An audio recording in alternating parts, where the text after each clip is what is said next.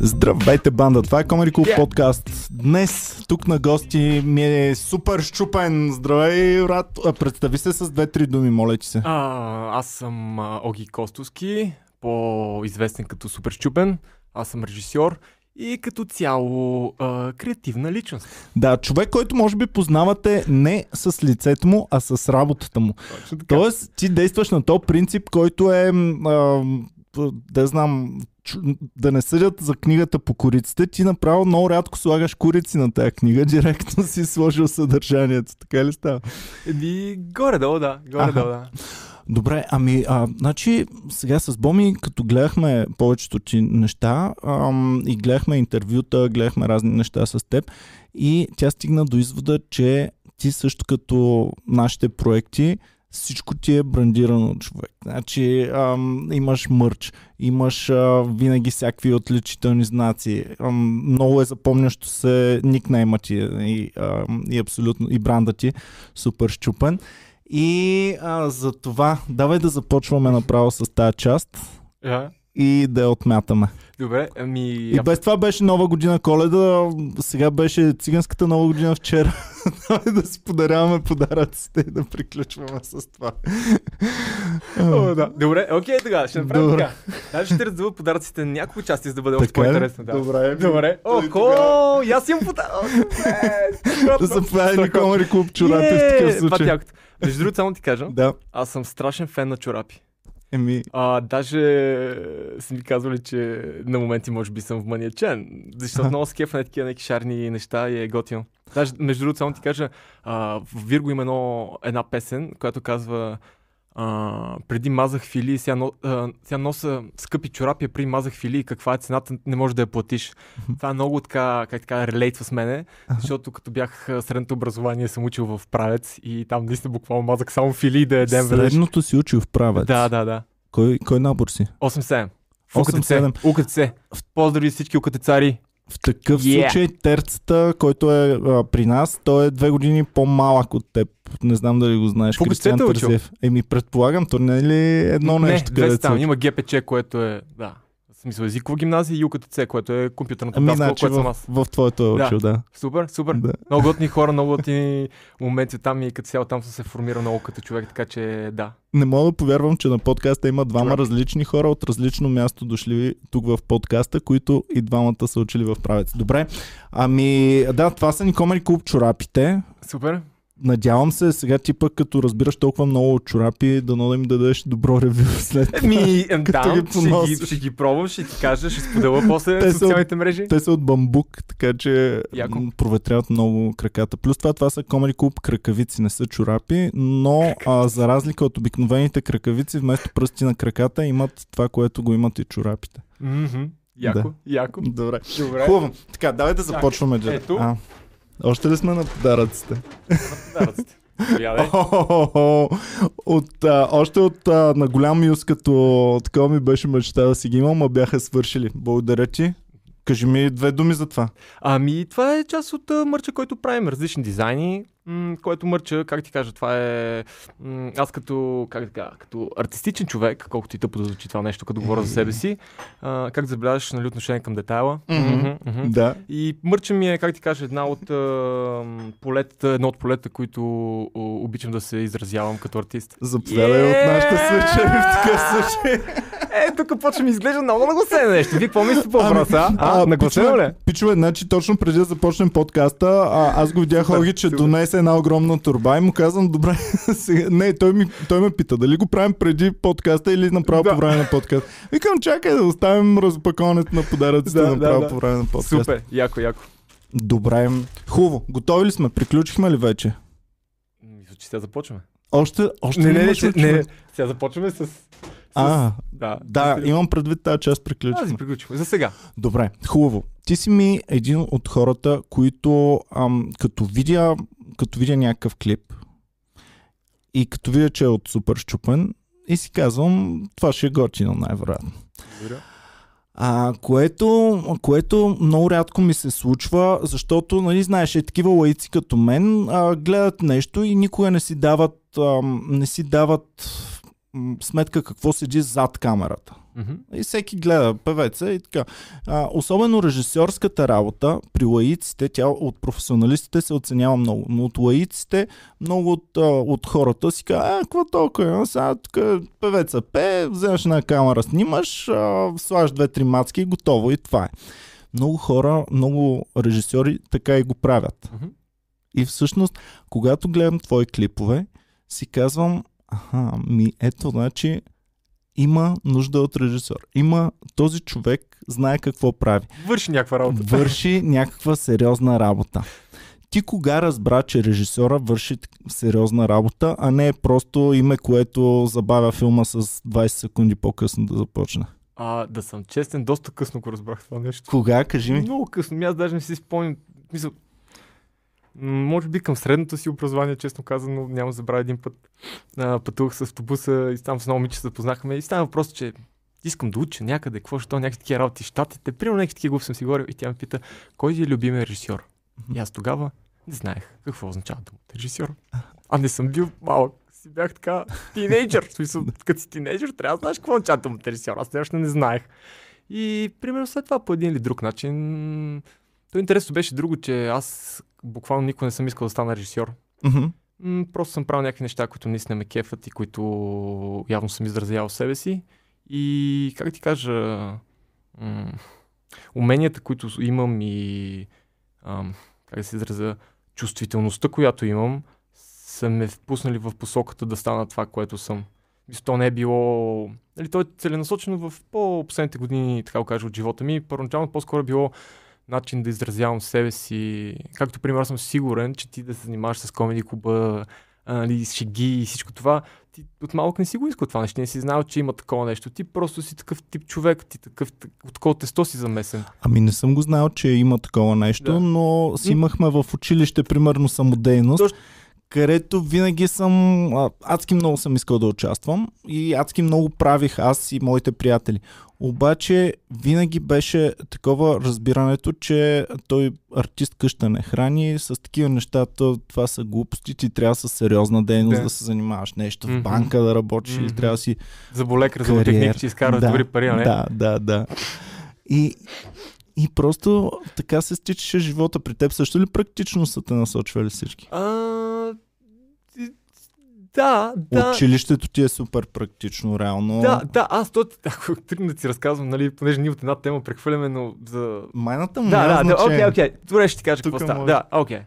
Значи ще ти кажа, аз от много малък, майка ми и баща ми са учители, аз съм от Кнежа, и още от много малък, още преди да бъда в първи клас, имах късмета, че вкъщи имаше компютър. Правец, осмица. Да. И това, понеже баща ми преподаваше в междуучилищен център и той беше единствения преподавател, който се занимава с информатика. Той е абсолютно самоук, чел е книги по това нещо, негови ученици са отишли да учат в Правец и от тях той е обменял информация, но той е абсолютно самоук в тази сфера. И когато бяхме малки, всъщност... Той взимаше лятото един от компютрите, ноше го вкъщи и за да може децата да се учат, аз и брат ми. И се разбивахте на каратека си. Точно така. Виж как знаеш, каратеката, брат ми. На каратеката и там какво беше? C2 точки, наклонена черта, да отвори CD-то, големите дискети. То не CD-то в опито им преднали на дискетата. И обзето такива неща, така че със сигурност оттам е започнало. Има една много забавна история, която ти разкажах, аз че наскоро се сетих и беше наистина много готино че като бях преди първи клас, няма забравя, явно още тогава ми е правил впечатлен дизайн такива неща и видях логото на Правец компютъра. И го пише и на български, и на смисъл на кирилица и на латиница. И го попитах един ден баща ми какво означава това Правец и той ми каза, че това е място, което произвеждат компютрите, нали, които ние цъкаме сега на тях. И че освен това в този град има училище, където учиш за програми, за компютъри, нали, общо взето. И аз тогава казах този ден, още преди първи клас, аз ще уча там. Ставам първи клас, ще уча там. Втори клас ще уча там. Четвърти, пети, шести, седми. Брат ми е с 2 години по-голям от мен. Става седми клас, брат ми. Питат го къде ще учи. Не знае. Идва втория срок. Питат го къде ще учи. Не знае. Ма, Сашко, ти трябва да знаеш вече къде искаш да кандидатстваш, нали, голем си. Брат му, аз 7 години повтаря, че ще учи в Правец. И брат ми в един момент каза, ми аз ще уча в Правец. Ще кандидатствам в Правец. Стига, бе, да. Те го приеха брат ми в Правец и дойде моя ред и ме пита, ти къде ще учиш? И аз казвам, в Правец. А, ти като брат си. Ма не като брат ми, той като мене. А, взел ти е спотлайта! Да, викам, той като мене, не, аз това го повтарям в 7 години вече, смисъл, така че със сигурност той го видя от мен. Това ми напомня, имаше един филм The Italian Job, където всички си мечтаеха за нещо, да. А злодея им открадна всички пари, които са взели и всъщност си купи техните мечти. Един мечтаеше за супер мотор, злодея си купи неговия мотор. Някой мечтаеше за свръх звукова уредба, да. Той си купи нея. Да, и да, така, да. Брат, ти е взел твоята мечта. Така се нарежат нещата. За теб е било планирано, обаче за брат ти гледа някакъв малък детайл, просто е обърнал цялата. Той при мен е планирано. Аз колко ми знае къла съм дете, се искам предвижда. Аз по-скоро харесало ми, интересно било и съм правил интерес и това съм казал, да, това ще направя. Без да знам, нали, че как ще кандидатствам, как се. Дали аз не съм в първи клас, дори не знам какво е ученето, разбираш ли? Да. Просто знам, че ме кефи, защото играе картеката. Това нещо казвам, аз ще бъда там. Нали, разбираш ли? Да, бе, да. Е такова някакво. Аз бях чул думата доктор на химическите науки и такъв исках да ставам първите 3-4 години. Най-накрая, между другото, държах изпит по химия там 12 години по-късно, но както и да. Добре, аз в такъв случай в твоите видеа винаги в последните няколко, примерно на Боро двете и едно от на Криско, имаше такъв мотив с Mortal Kombat нещо. А то всъщност дори не е толкова Mortal Kombat, ми може да е тръгнал от каратеката, примерно любовта. Не, Mortal Kombat е брат на 100%. Ама на 100%, разбираш. Да, бе, аз го виждам. Как се казваш това с шапката? Рейдън, да.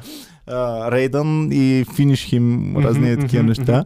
Обаче сега почнах да търся по-дълбоко. Нали, знаеш как търсят в детството, че това и каратеката може да е някакъв такъв начален тласък. Със сигурност каратеката, но той се ти каже откъде тръгва цялото нещо. Когато бяхме малки с брат ми и баща ми, тогава майка ми отиде да учи отново, как да кажа, да следва като више там училището, как да го кажа, като преподавател, и тогава бяхме останали едно лято с баща ми и брат ми само и всеки ден ходихме до видеотеката и купуваме по 3 касетки, взимаме по наем, по 3 касетки, защото ти взимаш 2 и 3 без пари.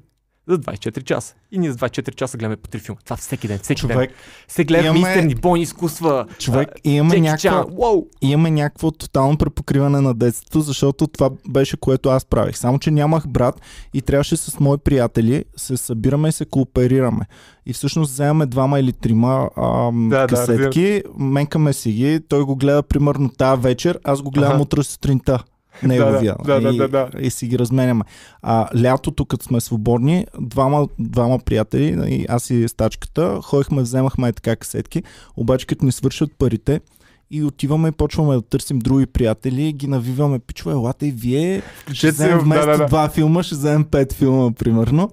И аз имах прозорец, който с едно черно одеяло не пропуска въобще светлина, го затваряхме изцяло и си правихме в моята стая нещо като киносалон. Цялата земя, всички... Това ще така абсолютно кино е било, абсолютно кино. Даже когато си на тези години е с пъти по-яко от кино. Защото си го правиш сам. Това е като да си направиш...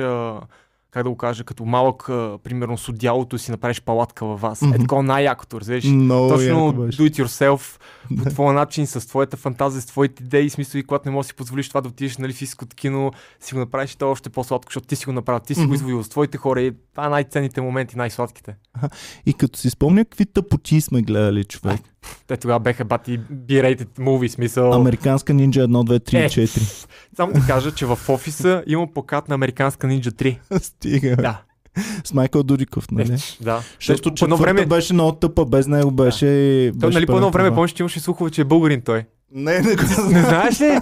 Какво, човек? Ти от спано време. Абе, ти не знаеш ли Майкъл Дудиков, той е там българска жилка има. Да, бе, да, верно ли е?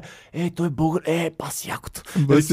Помниш му знака, имаше някаква така, правеше с пръстите, да знам. Да, верно, че имаше някаква така. Много вярно, всички се учихме да го правим. И гледал ли си нещо сега? Това беше само бяла нинджа може да убие черна нинджа. Гледал ли си в днешно време нещо, което едно време супер много се кефил и после да се разочароваш какви са тия тъпоти, които съм ги гледал? Имаше нещо подобно, но не си спомня точно какво беше. Ще ти кажа за един филм, може би, който ми беше много любим като малък. Гайвар, гледал ли си го? Гайвар, където става с този костюм на извънземен. Абе, еволата, брат ми бе, еволата бе. Всичко съм гледал, което го е имало във видеотеката, съм го гледал. Да. Комедиите бяха голям проблем, защото не се пускаха много комедии. То тогава беше Еди Мърфи. Да, други времена, тогава беше повече, не сеш по екшън, по-подкаст. Mm-hmm. По времето ние следва ми горе-долу сме, аз като съм 87, аз грубо казвам сме девестарско дете, така го кажа, нали? Да. И девестарските неща бяха също 80-тарските.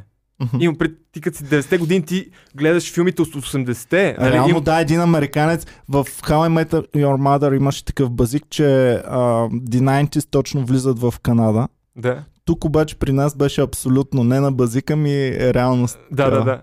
И си спомням, значи ти си 4 години по-малък от мен, mm-hmm. обаче горе-долу сме... Същата схема. Да. По същата схема.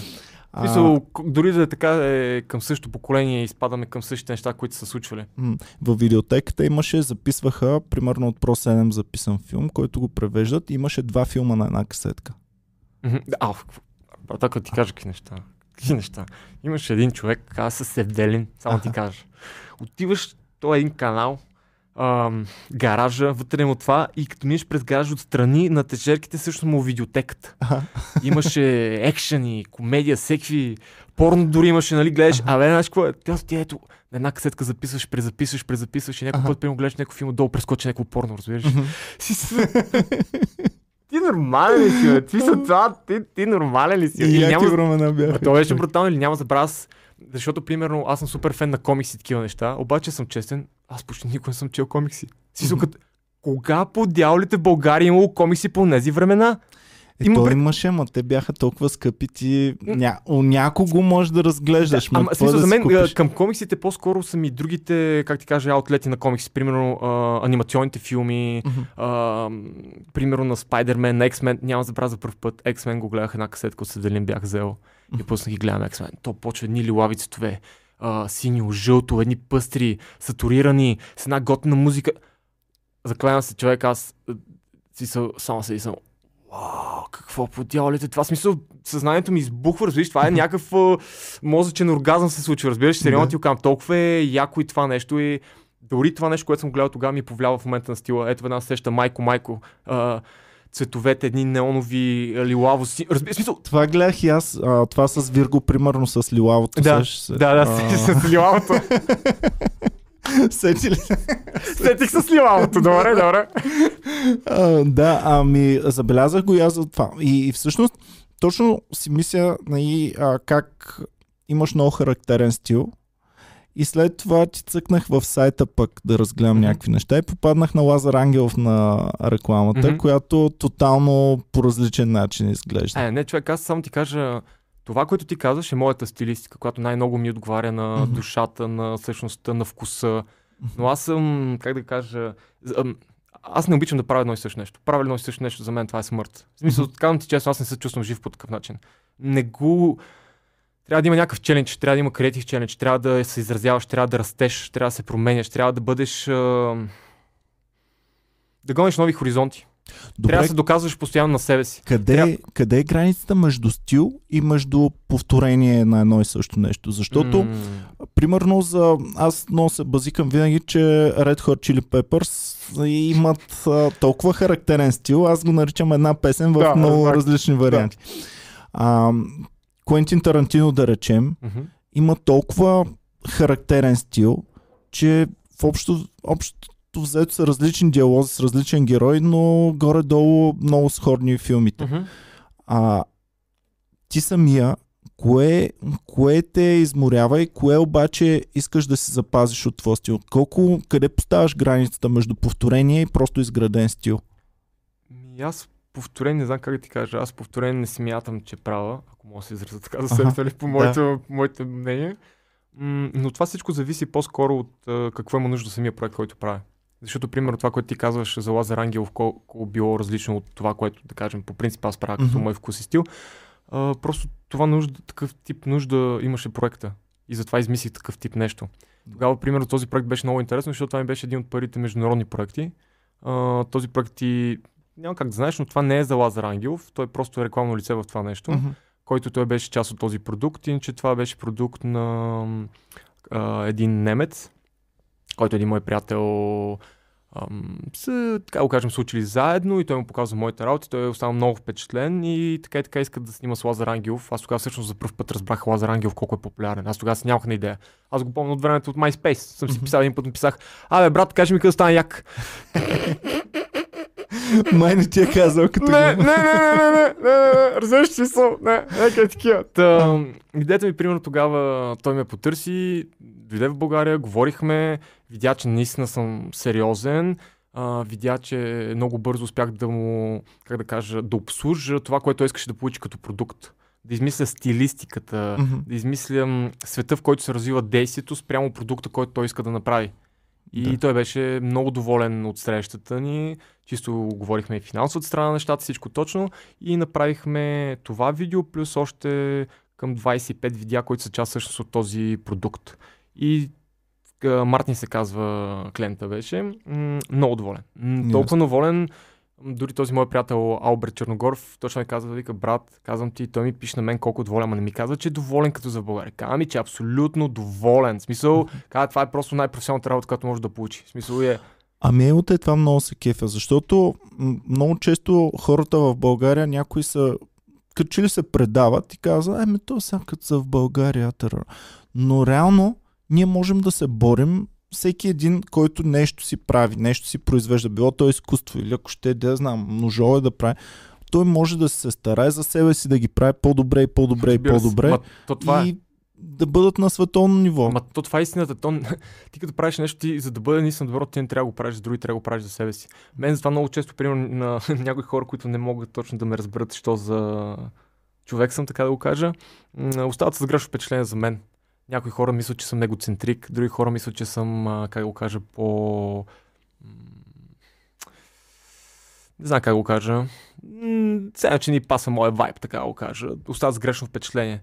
Но те просто виждат нещо по-повърхностно, отколкото това всъщност, за което става на въпрос в цялата схема. Така го кажа. Иначе егото, то си е нормално и особено искаш ли да твориш, то няма как да нямаш его, да. Човек. Аз го виждам и по комедианите, и по абсолютно всеки. Ние с Боми казваме, че няма как да излизаш на сцена или пък ти да създаваш един продукт, в който вярваш, ако не искаш ти да се покажеш себе си един вид. Така, било то работата ти или лицето. Абсолютно си прав. И примерно не случайно ти това, което каза в началото, да се върна, че всяка една от нещата, които правя аз, е брандирано. Защото това е, как го кажа, едно от нещата, аз нямам срам да го брандирам, след като съм го направил аз. Не виждам защо. Да. Началото някои хора ми казват: "Е, типа на секата Супер Щупен, е, типа на секата Супер Щупен." Що да ме срам? В смисъл, аз не разбирам защо. Това трябва да кажа, че някой друг го е направил, така ли? Не разбирам. Това е готино, това е интересно, защото ти за мен си звезда в моя свят, ти си звезда, а всъщност не се показваш на камерата толкова много. Да, то, как ти кажа, човек, то зависи кой къде се чувства комфортно. Защото аз се чувствам много по-комфортно зад камерата. Мен ми се случва няколко пъти да бъда и пред камерата по различни причини. И даже съм казали, че много добре се справям. Даже участвам в един филм, между другото. На Георги Дилгеров. Той е мой преподавател и ментор, учител, педагог и много добър мой приятел. Страхотен човек. Мера според мера беше, нали така? Негови филма "Вантаж", няма забрава. Го гледах за първ път преди колко години, защото не съм го бил гледал. Той беше в дома на киното, аз го гледах, казвам ти сериозно, след края на филма се разплаках. Честно ти го казвам. Не съм го гледал това. Страхотен филм. Това за мен е най-добрият филм. Каква е тематиката на филма? За обществото и за хора, които са от дритното обществото. Русичанев е главният герой, който играе ролята на Петела, който е джипчия, измамник и така нататък. И как да кажа, излиза от затвора, но... Влиза затвора, но обществото как дрифтва такъв тип хора, така го кажа, за това става въпрос. И е много успя да ме докосне този филм, наистина много успя и особено много ми повля след това Дилгеров, като излезе и аз след това го видях и оках, викам: "Жоро, страхотен филм." И той ще казва: "Оги, не съм го правил аз този филм. Друг човек беше. Друг човек." Какво? Не, той има при друго, че той е бил друг човек. Да, той тогава е бил примерно на 30. И той ка: "Не съм го правил аз, Оги, разбираш, не съм го правил аз, друг човек го направи това." Разбирам. Ти откъде го познаваш него? Много случайно беше, защото аз 2007 бях в Техническия университет И там много не ми хареса как се случват нещата. За мен там беше пълно с някакви хора, които се... Значи си продължил всъщност техническото образование от училището за компютри. Ще ти кажа нещо, ще се смешно. След правец исках да кандидатствам. Аз не знам някакви неща. В история исках да кандидатствам история в Софийския. Нямам си идея защо. Така. Аз знам защо всъщност, защото учих история. Защото исках да кандидатствам в Симеоново за полицай. Аз за полицай Симеоново. Добре, окей. В смисъл... Не, човек трябва да мине през някакви неща, за да стигне там, където му мястото.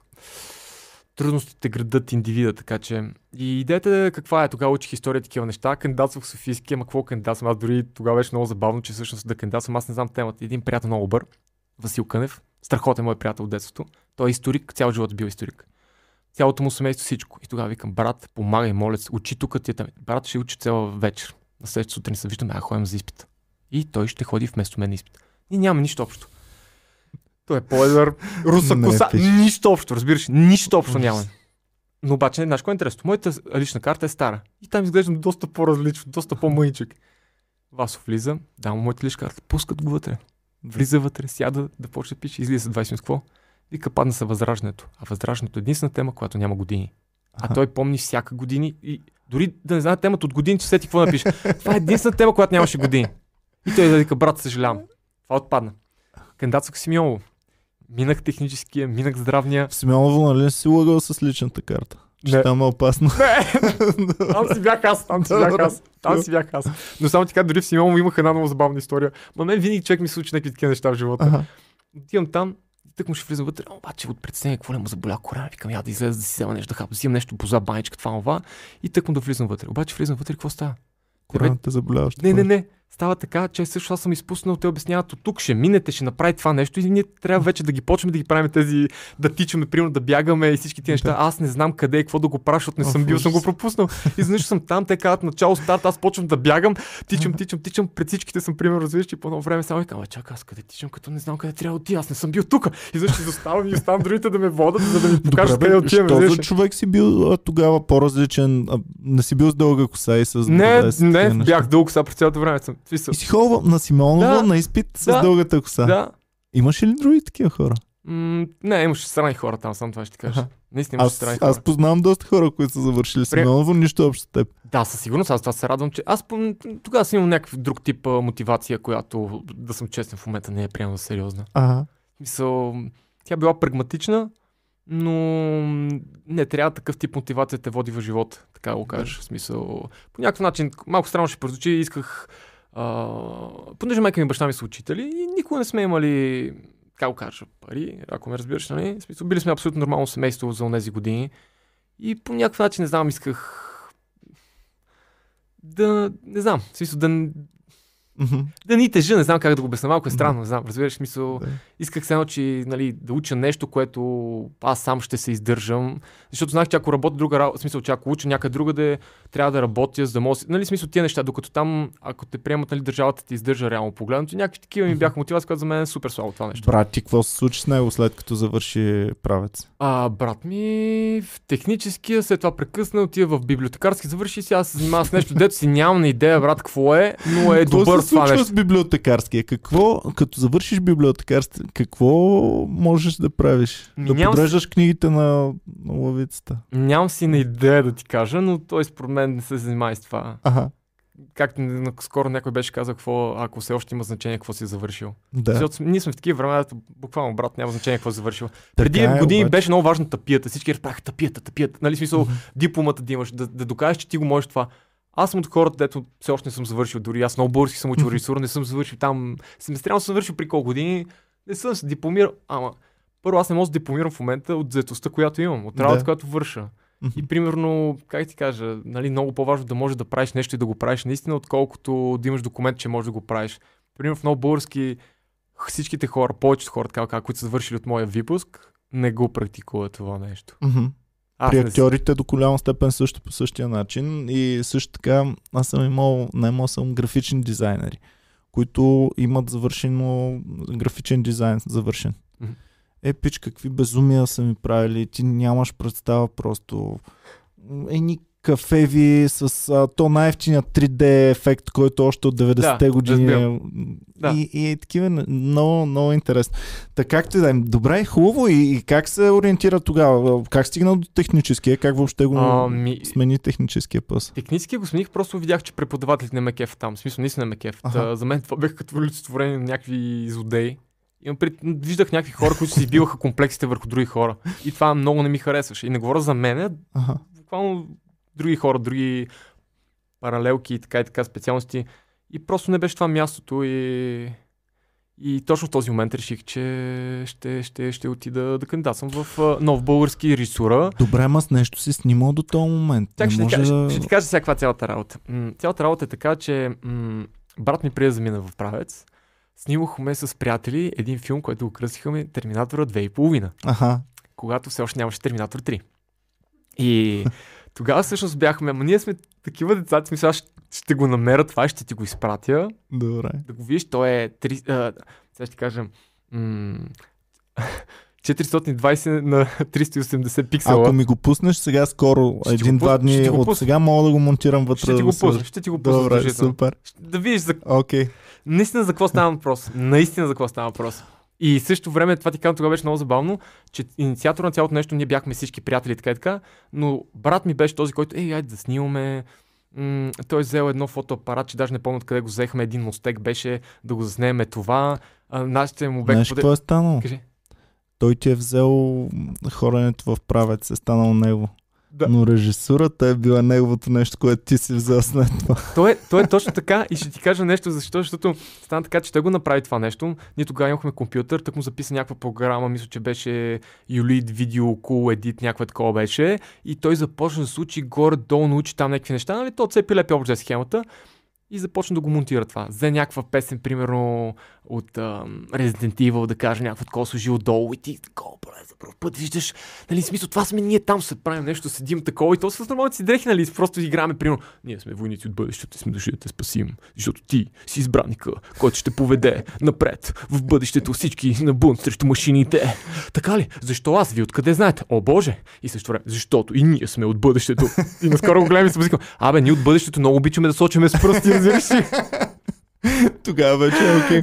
А те не знаят феновете, обаче някои от тях, които са по-млади, но по това време, когато вие сте снимали, един от най-големите проблеми е бил с какво ще снимаш, защото не е като сега всичко има, сигурно и дистанционното на климатика може да има. Значи реално погледното тогава, когато снимахме, имаше дигитални фотоапарати, така навлизаха и правяха някакви мънички снимки и тогава за първ път навляха фотоапарати, които освен снимка да направи дигитално, да има и малко видео, някакво е такова, разведеш, така на 320 на 480 пиксела и всъщност ние с такова фотоапарат го заснехме. Той го беше взел брат ми от един негов приятел, заснехме ги тези неща, той го навърза, такова гледахме, супер кеф, много яко и така. И след това тръгнахме да снимаме едно друго, примерно клип на Sun 41, някакво парче беше и сме заснели там 2-3 сценки. Обаче брат ми замина в Правец да учи.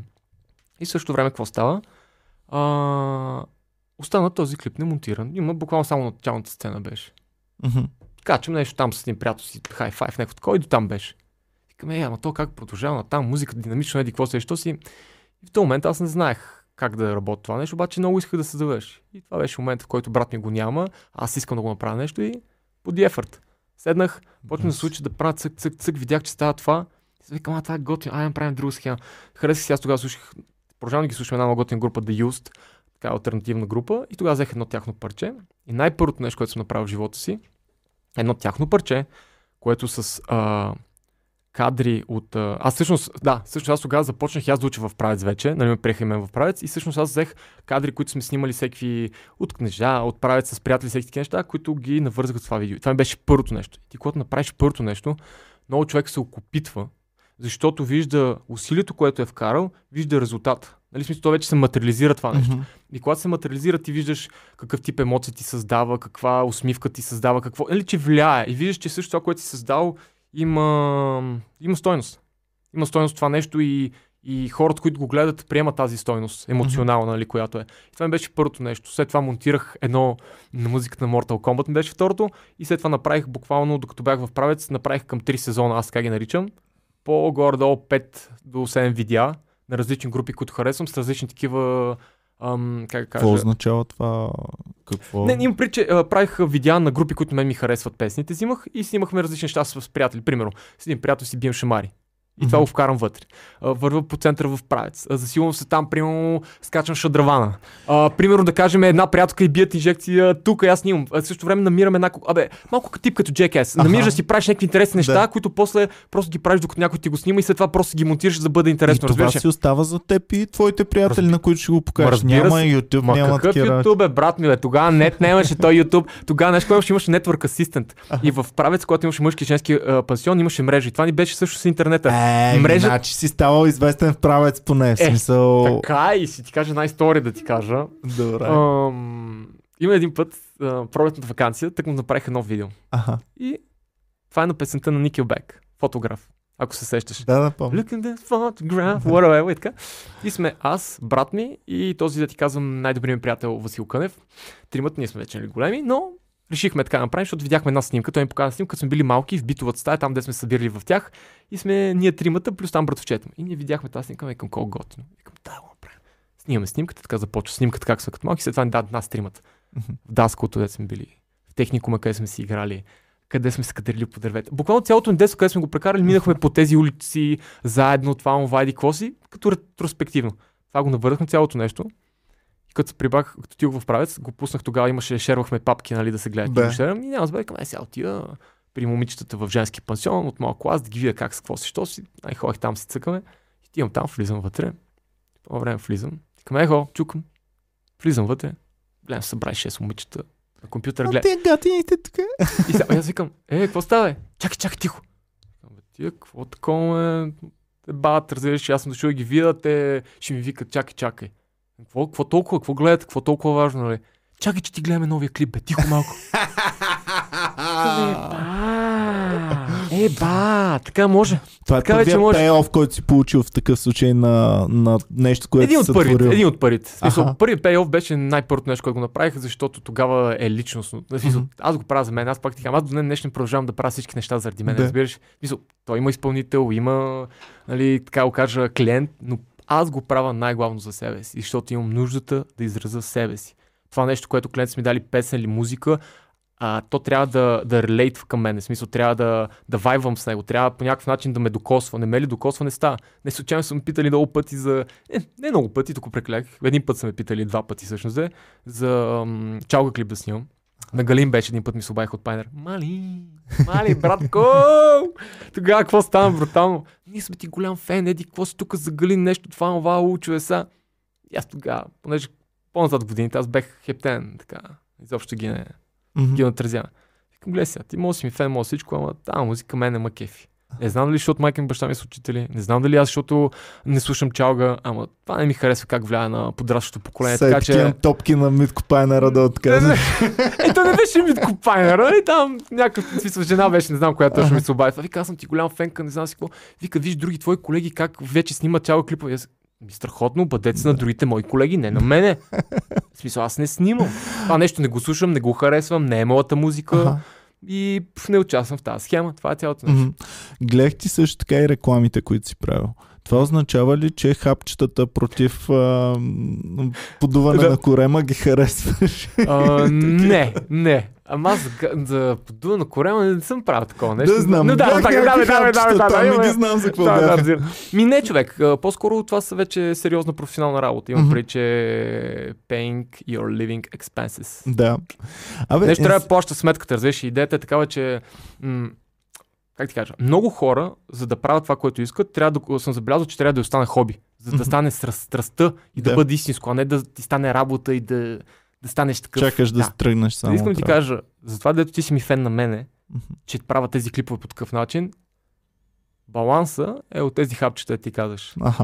Защото ако ги нямаше, знаеш, действителността в България е малко по-сурова. Всяко нещо трябва да се финансира от някъде, пичовете. Може би не го знаят, защото гледам много... Напоследък в България станаха много нашумели такива видеа за бизнес, за личностно развитие, за не знам си какво. И гледам как всички са много надъхани, много положителни, много... Нали, всички станаха инфлуенсъри. Еволът на всички инфлуенсъри. Това е специален поздрав за всички инфлуенсъри в България. Еволът инфлуенсърчета. Аз имам чувство, че в момента просто така можеш по 20 бона на дивана си да изкарваш в къщи, само като правиш ето това и гледаш едно видео и те учат там какво правиш за 20 бона. Но истината е, че всяко нещо, за да е готино, има нужда от някакво финансиране. Да, да. И ти специално си се нахакал в нещо, което клиповете не изискват голямо финансиране, но по-малко, но особено пълнометражното кино, то пък изисква огромно финансиране. Така да. И за да се случва. И ние пък гледаме продукции американски, които там пък вече финансирането е на тотално други нива. Примерно Avengers и разни такива неща. И ми беше интересно сега при теб. Ти си градирал супер малки проекти, като рекламата, предполагам, една реклама е по-малък проект, отколкото един видеоклип на песен, или? Не, обратното ли става? Доста по-обратно. Аха. Еми гледа лаика, вижда 15 секунди вместо 3 минути и си казва е друго, 15 брат. Секунди е...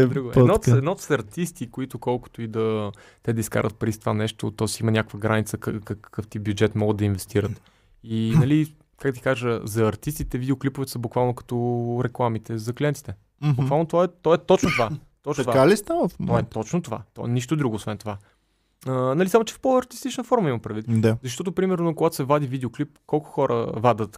Примерно, човек издава албум. Колко клипове се правят на този албум? Един. Що? Да. Защото рекламира албума, нали? Ами всичките ми приятели певци се оплакват, че да, струва много пари един. Така. Дори чалгаджиките, които уж изкарват мега много пари, там са още се оплакват и те. В смисъл, то нали зависи вече какво, но там, примерно, жанра позволява по-големи бюджети, така го кажа. Mm-hmm. Защото масовостта на този жанр достига до по-голяма аудитория и това позволява да имаш повече дивиденти във възвръщаемост. Mm-hmm. Така, тоест, че... на Галена един клип струва повече, отколкото на Боро един клип. Сигурно. Това даже не трябва да се замислиш. Дори не трябва да се замислиш това нещо. Ясно. Със сигурност. Добре, и как си структурираш нещата? Примерно, много ми е интересно. Интересно ми е въобще сигурността идва вече, ти си по-известен и ти предполагам, че имаш колкото си поискаш работа, можеш да вземеш. Обаче, особено в началото, предполагам, че е било трудно. Mm-hmm. Трябва ли ти да се вместяваш друга работа с това, абсолютно. Докато го превърнеш в професия? Абсолютно.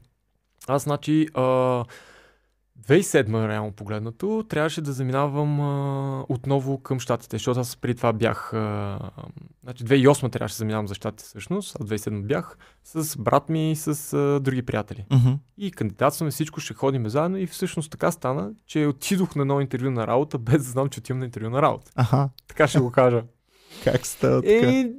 Съдба, не знам как го кажа. Аха. Един приятел ме препоръча, друг приятел, че друго нещо, ти го видях с един човек... той работеше в Сия Каракача, се казва, и няма забравя тогава.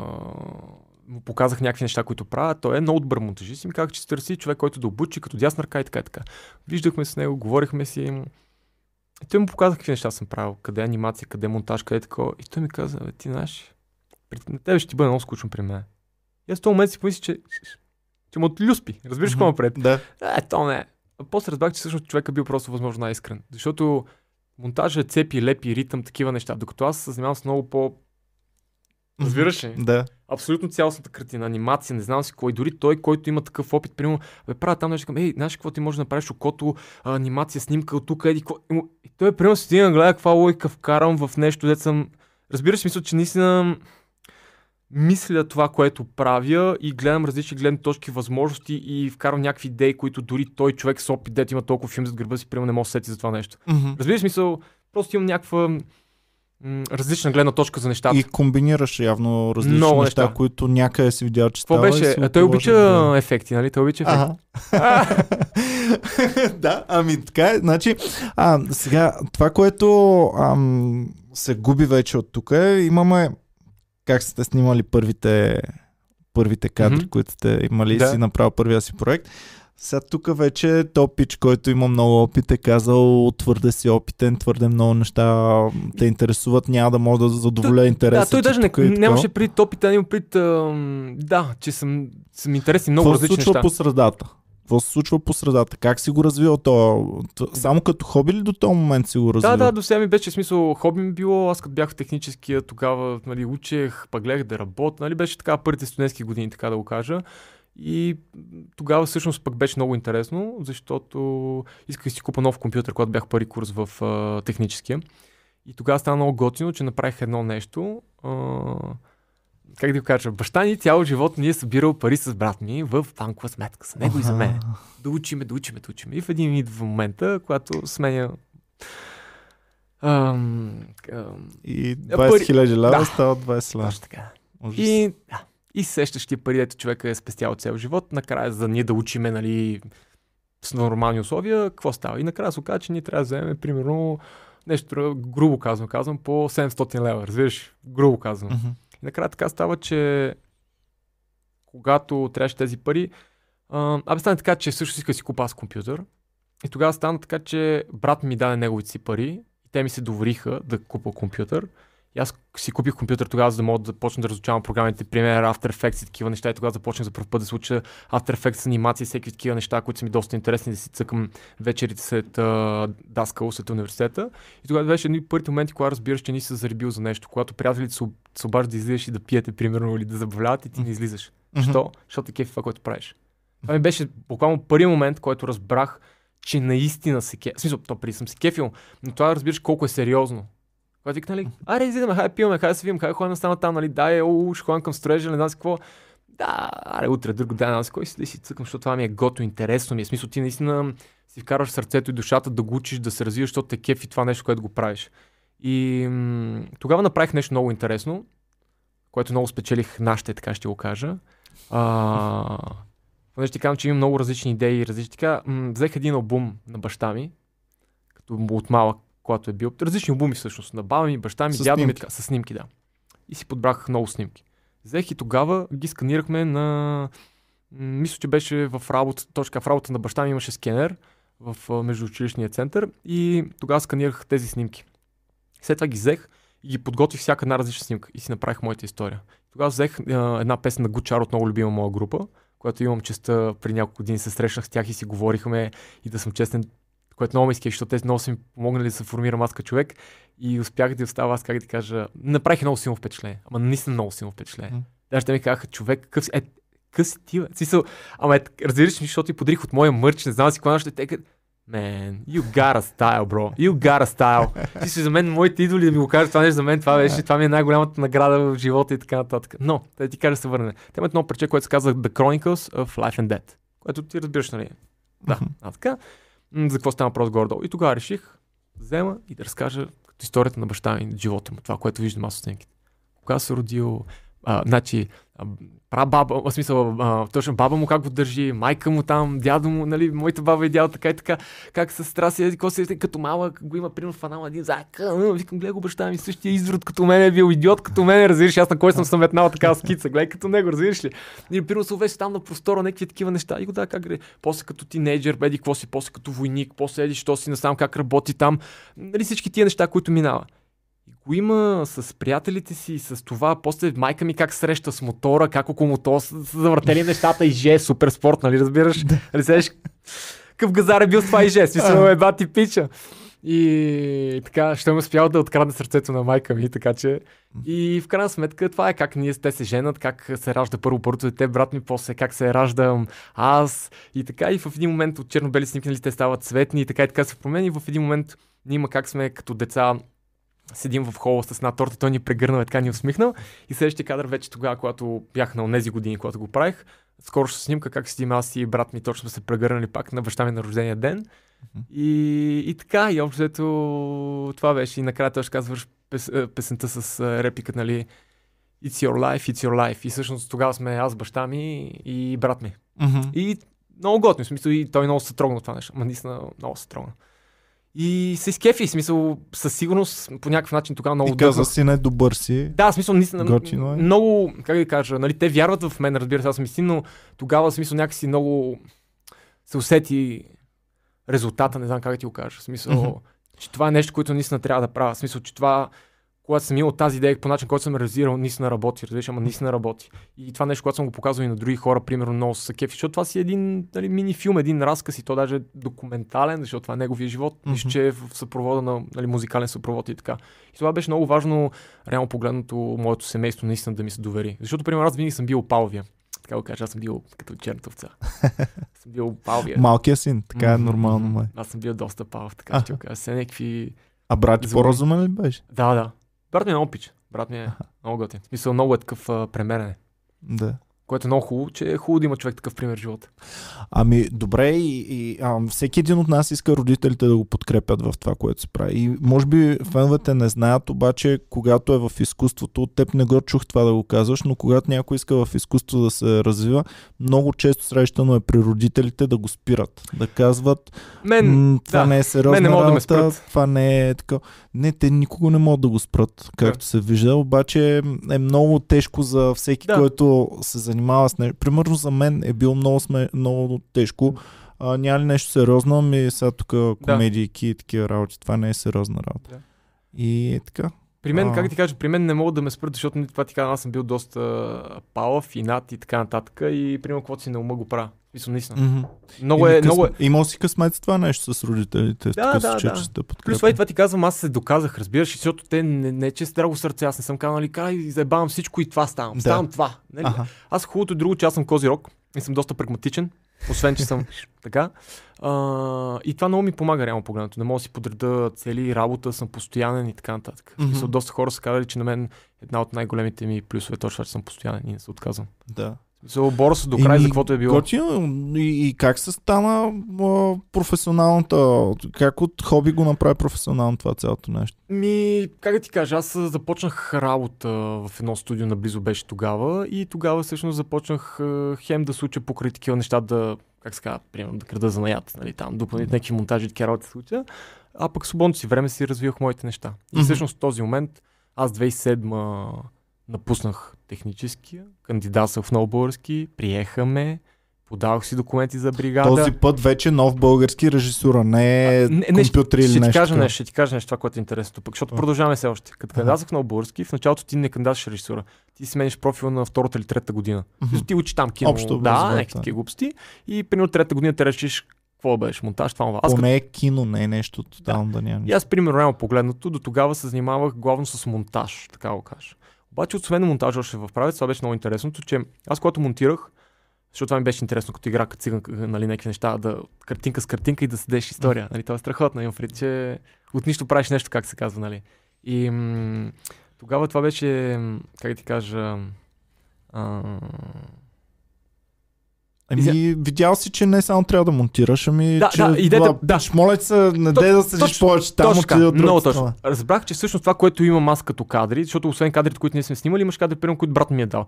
И примерно гледам някой прави нещо, точно направи така, не може да направи нещо друго. И също тогава усетих, че аз имам нуждата да бъдеш на те. И не е само да ги редиш в поста, а да ги редиш преди това. Mm-hmm. Защото за да стане идеята, която ти искаш, ти трябва да ги редиш през цялото време. Всъщност режисьора е монтажист на живо на място на това. И той режисьора това дава посоката. Нали? Той това direction дава посоката. Това да бъде посоката. Ама чакай, ти, що така? Я бъди по-весел, я се усмихни малко, така, я се изправи малко. Нали, смисъл, нали, малко каквото искаш да изкараш, ти трябва да го подариш. Това са изразни средства, които ти използваш, за да можеш да си разкажеш историята.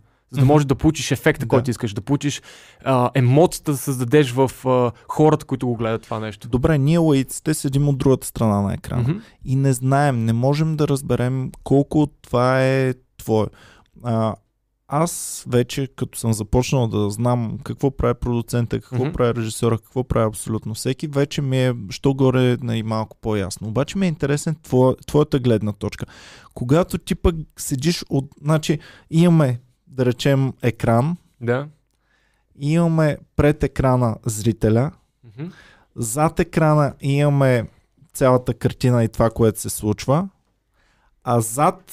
тая картина, която се случва, имаме теб, имаме операторите, имаме монтажистите, ако са различни хора и цял екип от хора, които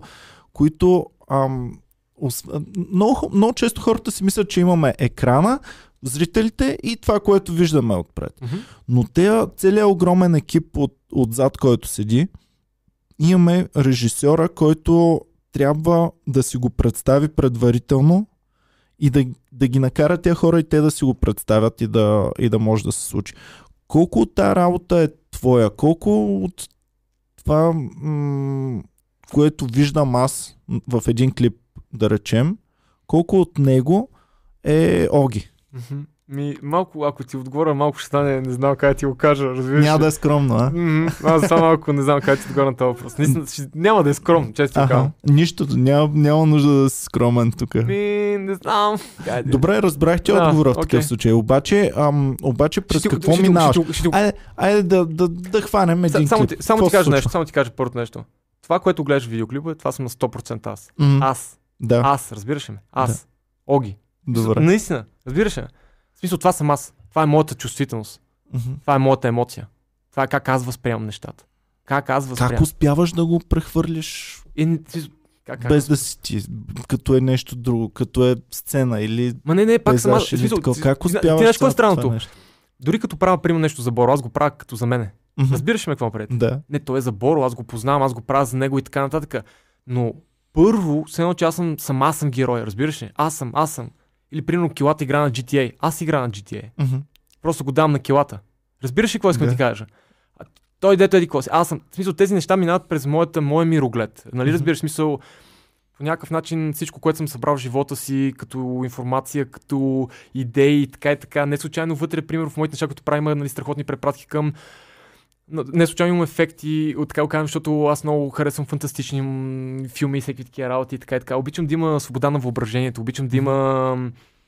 Значи, гледай сега, има хора, как се казва, това са ми го казали, има режисьори, които отразяват реалния свят, има режисьори, които създават собствен свят. Аз съм от режисьорите, които създават собствен свят. Mm-hmm. Защото отразяването на нормалния свят... То зависи какво искаш да направиш, но на мен не ми е чак толкова интересно. Или дори искам да го направя да е така, аз ще го направя да е малко по-различно, защото искам да е мое. Аз много обичам нещата са мои, разбираш? Да. Това ми е много това ми е страшна... Как ти обясна? Страшен хъс ми е, страшна тръпка ми е, страшно усещане, удоволствие да е мое. Ама, всъщност, то е, как ти кажеш, то малко е странно, разбираш? Аз да е мое, защото знам, че като е мое, ще е истинско. Mm-hmm. Затова искам да е мое. Искам да съм 100% аз, за да бъде възможно най-истинско, Интересно ми е един клип, като се гледа. Да. Колко души си припознават своя труд вътре. Защото ако е някой само написал музиката, mm-hmm. сигурно той ще си каже, това е моята музика. Това е това. Певеца ще си каже, разбирате. Брат, значи, това е моето. Зависи от човек.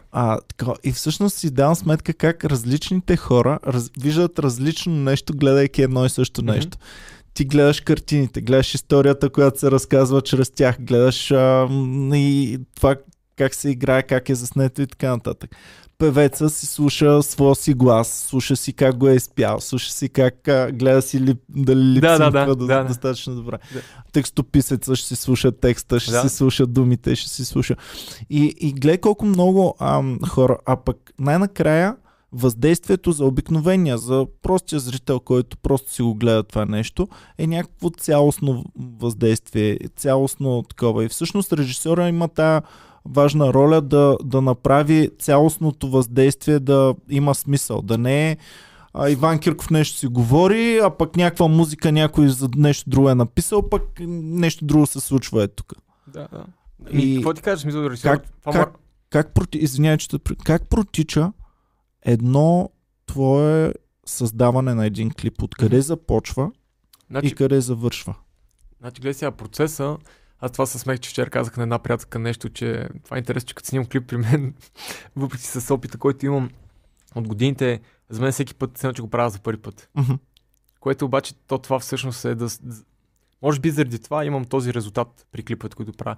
Защото за мен много хора, как да кажа, го приемат това като работа, трябва да изкарат ни пари. Аз малко странно звучи, ама за мен парите не са важни, разбираш, смисъл. Даже се дразна на моменти за това нещо, в смисъл няма как ти го кажа.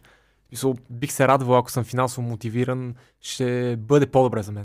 Ако ме разбираш, кой искам да ти кажа. Но при мен ме движат някакви други неща, разбираш. Мен ме движат много повече.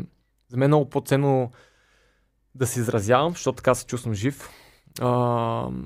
Не знам как да ти кажа. В смисъл, за мен аз имам много голямо наистина удоволствие, нещо, което имам в моята глава, което съм го създал в мисли, в съзнанието и само тук и не съществува никъде другаде, да мога да го изкарам, да го материализирам и да мога да го споделя с целия свят. Mm-hmm. За мен това е просто най-страхотното чувство, което може да. Но колко далеч тръгва работата по един клип? Примерно, аз съм някакъв изпълнител, ти ми се кефиш, харесва си нещо. Искаш ли директно да ти кажа? да ти разкажа най-последния случай. Да, ще супер интересно ме. Да, директно, защото според мен ще бъде доста интересно това нещо.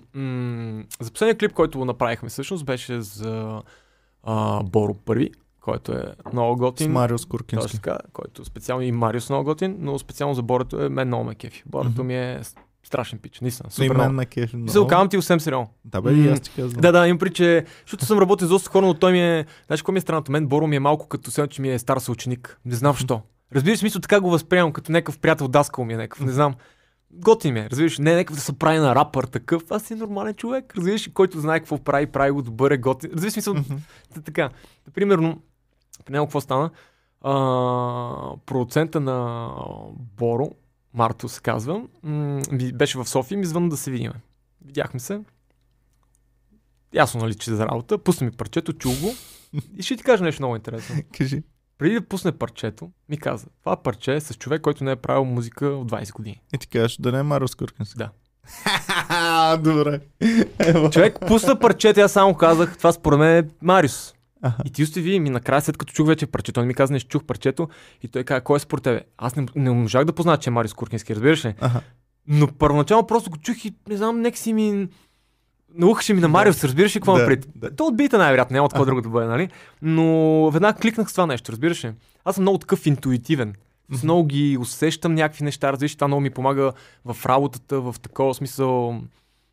Да, и в крайна сметка той много искаше да се сигурен, че харесвам парчето, а не просто да приемам работа, което викам, да, разбира се, смисъл, кефи ме, правим го, интересно е, супер е това нещо. Си викаш, ще режисирам Мариус Куркински. Да, абсолютно, как бе ти го си Мариус, брат. Видях, че Леонид Йовчев ще се режисира. Да, страхотно и той. Аха. Да, страхотно. Супер. И Мариус, и Леонид са това едни от най-големите професионалисти, които съм работил. В смисъл, Мариус е, така кажа, по-стара школа актьор, Леонид е от по-новите. И... Ами те, доколкото съм ги гледал, в много представления са двамата, предполагам, че някакво има предаване на щафетата от даже, Мариус към него. Даже Мариус стана на въпрос, за, че сме снимали един клип с Леонид и той го е гледал и по време на снимките, даже на клипа ми как гледах клипа с Леонид, изключително много ми хареса. Каза просто страхотен, много хубав клип. Вика... Да, просто стана впечатлен. Добре. А за мен, как ти кажа, нали, той Мариус не използва някакви такива хиперболизирани епитети и така нататък, нали се заразя, той е по-прибран, така да го кажа, но това е напълно достатъчно от негова страна да разбера, че наистина му харесва по начин, който той го казва. И за мен е много ценно, как ти кажа, за мен е много важно, за мен е важно кой казва думите. Защото ако един казва кефи ме, не ме кефи, мен какво ме е бе? Не, разбираш ли. Но когато е Мариус Куркински, за мен този човек е авторитет. Аз знам от малко, съм израснал с него, това е един от любимите актьори на майка ми. Гледал съм го и как ти кажа, за мен е важно този човек да харесва. В смисъл, не че искам да му гуда, но за мен, разбираш, той е авторитет за мен. Той е режисьор, той е актьор, той е истински артист е той. И за мен означава, ако този човек, примерно, хареса моята работа или това, което ще работим заедно, да му хареса, за мен е важно. В смисъл, аз не го правя пак за него, но за мен е важно да му хареса на него. И примерно, когато слушах парчето 2 дена и се виждаме с Боро. И точно това си мислих в един момент. Много интересно стана. Репликата, точно като го слушах, за черни очила. Ти си джип черни стъкла, аз съм с черни... Нали, аз съм черни очила, ти си джип черни стъкла. И не знам защо тогава в този момент ми излезе в главата картината като метафора за това нещо, като аналогия, като пример лъв, тигър, мечка в зоологическата градина и хората, които са зад решетките, снимат, хвърлят семки и така и така. Буквално от този лайн ми дойде тази картинка. И от тази картинка всъщност, която е само една картинка беше, се разгърна целият сценарий. Защото още е рано. Аз с Боро още не съм се виждал тогава. Разбираш, видяхме се с Боро, говорихме и мен много ми скиф, защото ти кажа, то е лесно да натискаш, но то важното е да е естествен процеса. В смисъл, да видиш все пак ти го работи с живи хора, да видиш те как ще реагират, дали ще й хареса, дали такова. И когато започна да споделям тази идея на Боро, защото, нали, как да ти кажа, той може пък да иска примерно парчето да бъде, примерно казвам, нали, с една идея по-захарно, визията, ако ме разбираш. Нали, аз не. Може пък да не иска да е толкова смислено. Нали ме разбираш какво напред, зависи какво ще. И когато му разказах това, Боро супер много си скеви към елата Боре, нали? Той ка, да бе, яко е това, към кефрите, така посока, да. Той ка, бе, ние говорихме нещо там, тъпан да има, добре. Аз по принцип, да, само ти кажа, но по принцип не обичам такива... Това стъпана много яко, между другото, много ефектно. Той, примерно, не обичам такива народни неща да смесват в модерни, но просто го измислих по такъв начин. Окей, тъпан, той ще бие добре. Къде ще го бие топтава? Интересно, дай горе. Къвко? Като един Батман, който бди над града, който обаче как ще бъде града черно? Значи той ще бъде целев бял.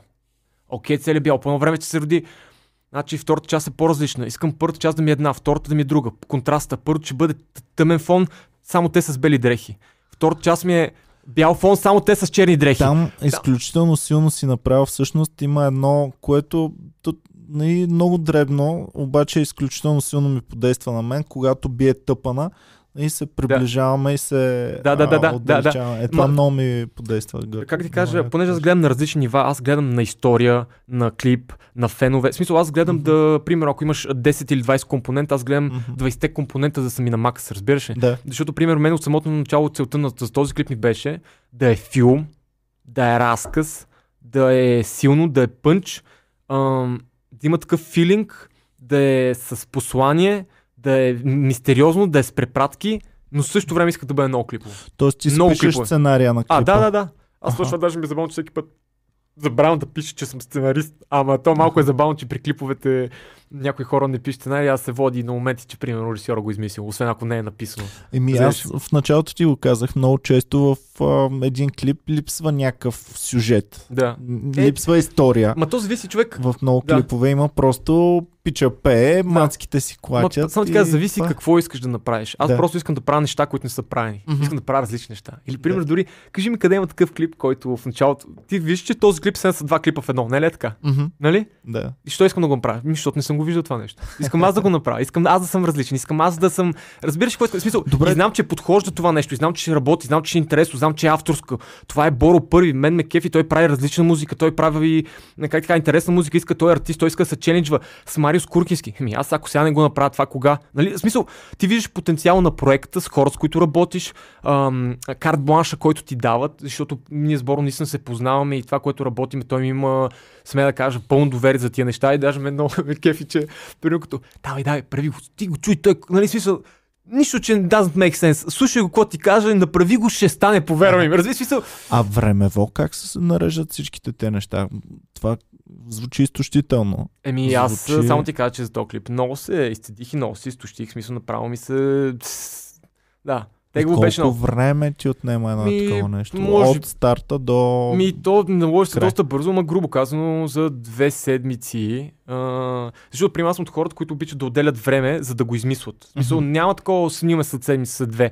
Смисъл, може след 2, ама това означава, че аз не трябва да мисля такава история. Разбираш, трябва да се образва с времето, което правя. Докато ние имахме някакъв дедлайн, но аз знам, че мен ми е по-важно дори да се забавя с 5 дена или еди какво си, да го измисля повече, за да make it work. Разбираш какво напред? Да. И тогава всъщност мен това ти казвам беше идеята, че дори да разказвам тази история, исках да бъде облечена под формата на видеоклип. Затова съм и дрон. Аз примерно с дрон не снимам. Да. Това не е моето. Но тук снимам с дрон, защото ми помага да имам ефекта, визията, която искам да има, за да може на базовия зрител да го приеме това като видеоклип, като нещо готино, секси. Нали разбираш какво пред? Да има всеки по нещо. Един ще види, как ти кажа, първата част на клипа, друг ще му хареса втората част на клипа, друг ще му хареса актьорското на Мариус, друг ще му хареса, че е Боро Първи, друг ще му хареса екшена, друг ще хареса, че се бие там, друг ще хареса колите. Разбираш, обаче също време друг ще му хареса монтажа, друг ще бъде ефектът да викаш ти. Той ефект, примерно, едно от последните неща, но съм го сложил, защото освен историята, освен цялото нещо, аз искам да имам, как да ти кажа, и да бъде като гледаемо, да е модерно, да е разлиш, да. Защото това отговаря на тъпа, на когато той бие, това е ритъма. Той е Боро, който човек като Батман, едва ли като някакъв супергерой, който държи града буден, ритъма, затова боковете скачат. В смисъл, той има много метафори в цялото нещо, което, както примерно, дори за тези 3-те части, които са с кръвта, първият път от носа, от ухото, после дед го бият. Нали, това е градация и това е една метафора за артиста, който преминава през различни ежедневни трудности. Дали ще бъде човек, който, как да ти кажа, но когато ти е на сцената, никой не го интересува какво му е на него, какво му е в него живота. Дали са го били, дали, примерно, приятелката му го оставила, дали, примерно, някой роднина е починал. Но ми хареса тази метафора накрая с сцената, където са като на изложение. Както, примерно, виж, той е, нали, Боро е бит, целев кръв. Обаче хората го посрещат и му се усмихват, нали така? Те не виждат на него какво му е. Тех не ги интересува това нещо. Той си отива там, примерно, в конкретното предаване или в конкретното клуб, който да изпълнява и така. И това ми беше метафората, че той всъщност е изстрадал артист, но хората не го виждат. Тех е той е звезда, той е такъв, той е накъв. И другата частта, когато той влиза в това, в така го кажем, там представлението в предаването или концерта, го кажи, което е специално за Боро, не случайно са там тази стълбичката, което е там му е тъпана, там веригата, която е хванат с черп. Нали, смисъл тези метафори, така и така, които не искам до край да ги обяснявам, нали, защото принцип аз съм фен на тези неща, да си вкараш твоето нещо, но да оставиш на хората те да интерпретират, защото тогава става много по-интересно. Когато всичко го сдъвкаш и го смелиш и го изплюваш в устата, то не е интересно, то е елементарно, разбираш какво напред. Да, бе, обаче понякога е интересно и другото, защото цяло детство сме учили да знам какво е искал да каже автора. Да. Сега аз имам възможност да питам автора какво е искал да каже. Е супер интересно дали си познал, дали такова. Много е интересно, колкото по-голям професионалист е един човек в едно нещо, толкова повече око има към детайла и към това. Именно. Аз съм си говорил с Боми, тя свири на цигулка и слушаме нещо, примерно, и тя казва, фалшиво. Аз казвам, добре бе, но ухото на човека, на средностатистическия човек не може да го хване това нещо, ако е леко фалшиво. И тя каза, не, може, но той просто ще си каже, това е по-хубаво или това не е по-хубаво. Да. Той няма да си каже, тук тона беше грешен. Да, точно. Няма да професионално изразено да разбере, но ще разбере, че не му харесва. Да. Просто ще знае, че повече му е харесал от другото. И сега при теб ми звучи по същия начин. И толкова много елементи. Един лаик, той не си казва, той тук е направил историята, бекс-историята. Само да ти кажа, наскоро гледах една реакция на такива трима лаици. Беше трагично. Трагично беше. Гледах трима, в смисъл... Ама забавна или... Не, беше трагично. Сериозна... Не, на сериозно ли? Защото не, сериозно говореха те, но не можах да повярвам, че толкова непрофесионално се изказаха. Просто в смисъл сериозно ти окам, не можах да го повярвам. Мисъл, някакви много странни коментари, които са базирани на абсолютно нищо, някаква тяхна фърчата лойка, което мисъл, много странно беше и направо викам тези хора как могат да се излагат по такъв начин, но то е тяхно право. Знаеш, всички започнаха да разбират от изкуство, нали? Всички разбират от всичко. В момента всички са звезди, всички са... Аз ти казах, детето си мисли, че той е режисьор, защото има камера и е заснело. Ето какво е станало. Абсолютно всеки, докато в един момент не видиш, че ако искаш нещо да е хубаво, трябва да ангажираш екип от хора, които всеки си знае защо е там. Да, всеки, ти си отдал живота на това да бъдеш режисьор, да имаш визията, да видиш нещата. Боро да пише рими, да изпълнява, прави музика, прави музика. И Мадматик да създава битове, да чува тези работи. Аз мога да си кажа по също, рими, аз мога тук да напиша, камера имам, ще го снимам. Но представи си тогава какво ще се случи и това, което вие сте направили всичките заедно, целият екип.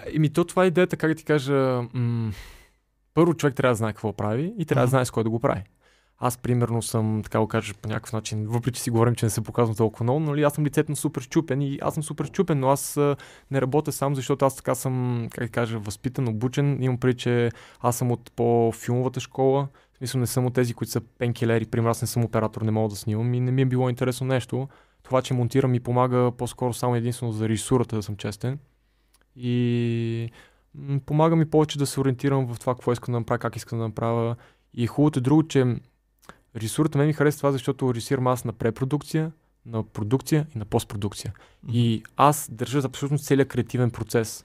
Когато ми се формира в главата, когато го работиме на терен и се случва наистина с актьорите, с целия екип, който работиме, защото аз работя с голям екип, не работя с двама човека, с трима човека, защото за да постигнеш резултата, който ми се иска да постигна, аз имам нужда от моя екип, от моите хора, които ми помагат, които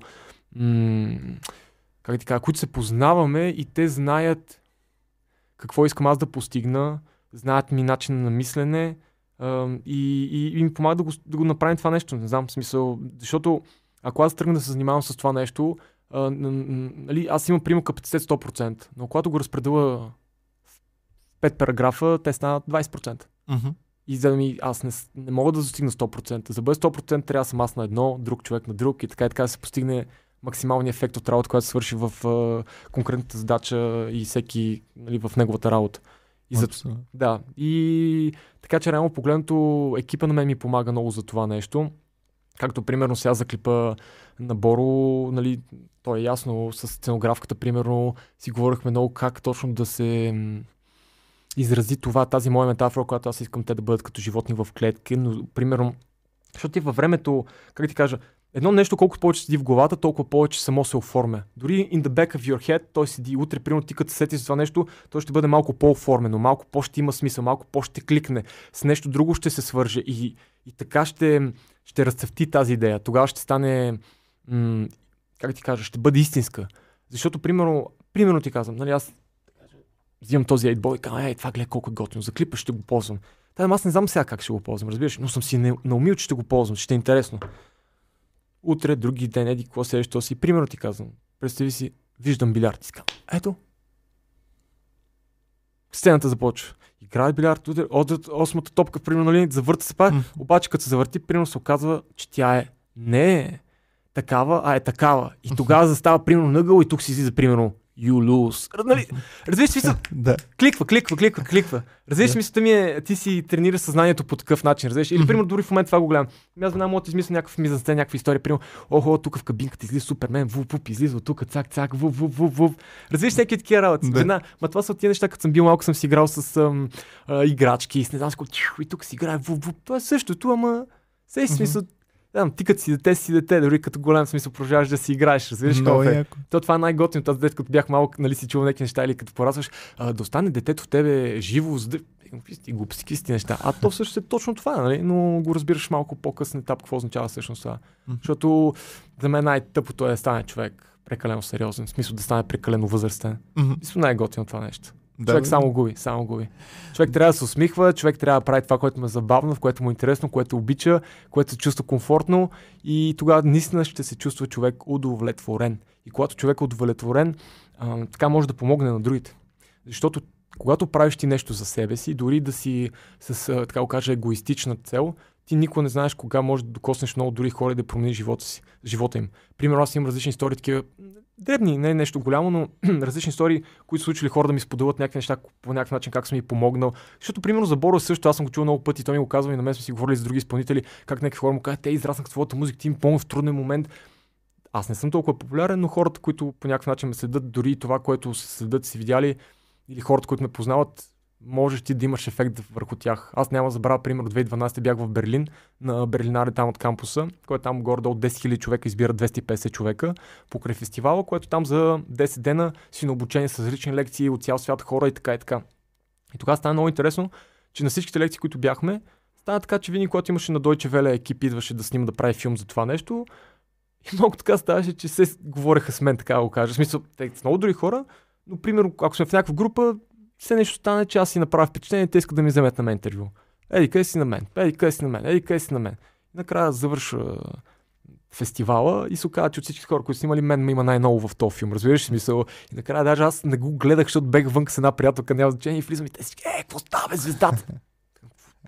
Аз дори не знам. А те преди малко са гледали филм, където, примерно, от всичките хора, аз съм най-често срещу лице, което говори някакви неща и те са ме запомнили или някакво такова. И тогава беше много забавно друго, че точно преди го прожектират всъщност филма. Едно момче дойде при мен и каза, здрасти, да се запознаваме. Да, здрасти, еди какво си. Така, филма, който сега ще го пуска, да. Вика, аз съм монтажист, аз съм го монтирал. Така ли, здрасти, нали, благодаря ти много, нали, там ти си му сложда. Не, такива глупости. Вика, не, аз ти благодаря. Ама такъв сериозен. Викам, да, и той, не, аз наистина искам много ти благодаря на те. Аз вече съм малко, какво иска да ми благодари този човек и той. Много ти благодаря, вика, за това, колко си запален това, което правиш и колко много го обичаш, защото то си личи по начина, който говориш и нещата, които казваш. И, примерно, аз вика съм в такъв момент в живота си, който съм в нещо като дупка и се чуда дали да се занимавам в това нещо, а човек работи Deutsche Welle, разбираш, нали, той е студент, така, вика, чудя дали се занимавам, дали да го работя това нещо. И когато видях тебе по начина, който ти говориш, нали, и нещата, които те вълнуват и по начин, който го обичаш това нещо, в смисъл, вика ми да, е супер много енергия ме надъха да не се откаже, да продължа. И примерно мен ми стана супер неудобно тогава. В смисъл, това ми е било един от първите моменти в живота, дето чисто за това, което правя, да знам, че мога да имам ефект на другите хора върху живота им. Защото той човек да ми го каже това нещо, разбира смисъл, явно доста сериозно са му били там, да кажем, проблемите, за да той да ми го каже и по начин, който ми го каже, ми го сподели това нещо. Ти не си ли го имал такъв момент, в който си се чудил нещо едно след друго, не са ставали нещата както ги искаш, не се е получавало и се е досвал и се обезверявал? Ми зависи, аз по принцип, как ти кажа, мисля, че не е точно така, защото не съм имал такъв момент, защото, както казах, аз съм доста така и над и съм доста, не се отказвам. И даже доста често, когато има някакви трудности, те ме мотивират супер много. Примерно една от най-големите мотивации, когато някой човек ти казва, ти не можеш да го направиш това нещо. И да ми го кажете. Просто да ми го кажат, че вие такъв резултат. Добре, ми, значи си създаваше такъв свят. Аз с Comedy Club пак по някакъв начин си модерирах моя свят, ама не в видео, ми в реалния живот и съм обграден с хора, които много дълго време сме се търсили, сме се намирали и по Open Mic, по такива неща.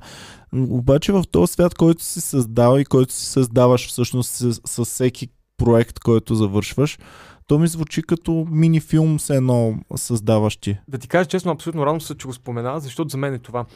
Как да ти кажа, аз в началото започнах, преди да започна да снимам клипове, с късометражно кино и с такива неща. И аз, примерно, имам филм, да имам няколко филма при Дилгеров, когато отидох, направих един филм за тъване, който сега доста така го казал, нали, с днеските години доста лъишки, но дори тогава спечелих първа награда в фестивал Нов български, който гласуван от публиката, което означава, че публиката, които са били там колко стотни човека, не че ще излъжи там, примерно 300 човека или 400 човека, не знам, беше в Оден киното. На попа и тогава, щом те са гласували за това, значи и харесал и тогава, примерно, взех тогава наградата, която беше. Отделно имам един късометражен филм, как ти кажа, Паралайз, който взе награда в... Видях, това е интро ли да го... трейлър ли да наричам? В твой сайт, което си сложил? Шоурил е това. Рил, да. И, примерно, там имам награда пак за това нещо, но... Чай, че отплеснах въпроса, какъв беше, сори, че е малко. Въпросът беше, че създаваш такива... късометражни филми, да. Идеята беше такава, че... И клиповете, да. Които създаваш, пак горе-долу си точно създаваш... Идеята е такава, че, как ти кажа, в началото правих тези филми, но след това тръгнах... не знам как ти кажа, исках да стигна до по-голяма аудитория. И затова, когато музиката ми е нещо много близко на сърцето на мен и когато ме е водил, винаги била много важна част от живота ми, да ми помага да продължавам напред и така нататък.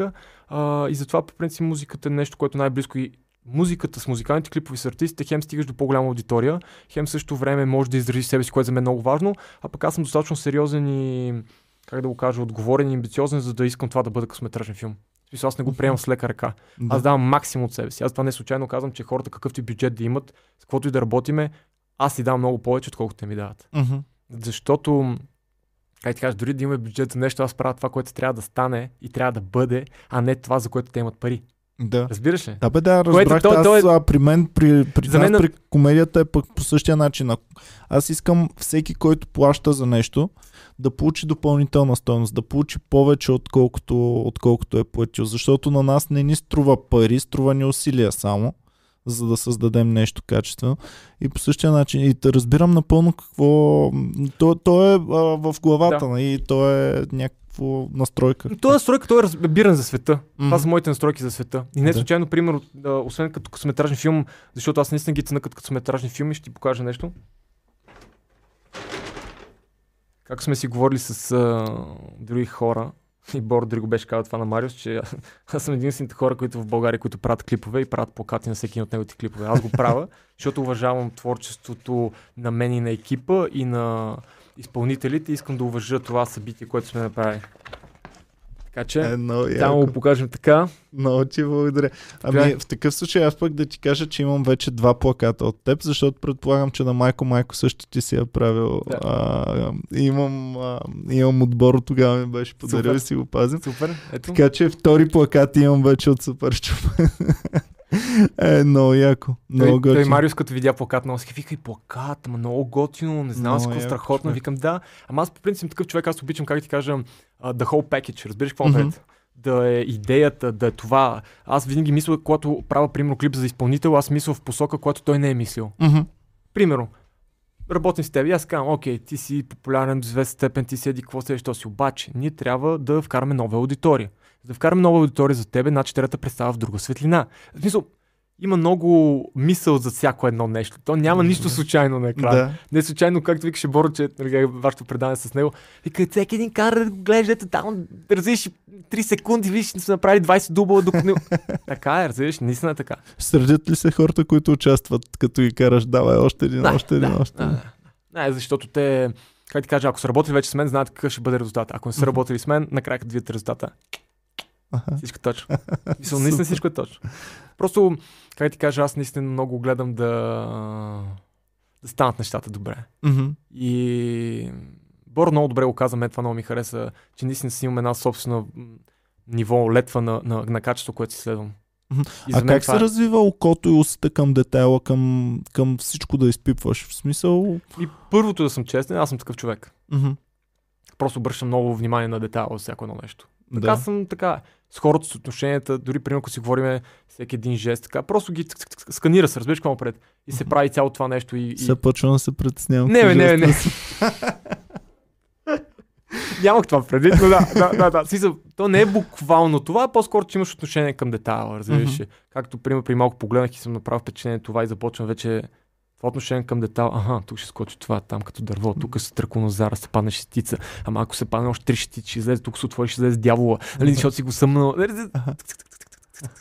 Работи. Make it work, разбираш какво напред. Смисъл, от тук, от там или от нещо. Това, което ти казвам, за мен, както Боро искаше да има тъпън, за мен този тъпън беше абсолютно излишен в целия клип. Първоначално.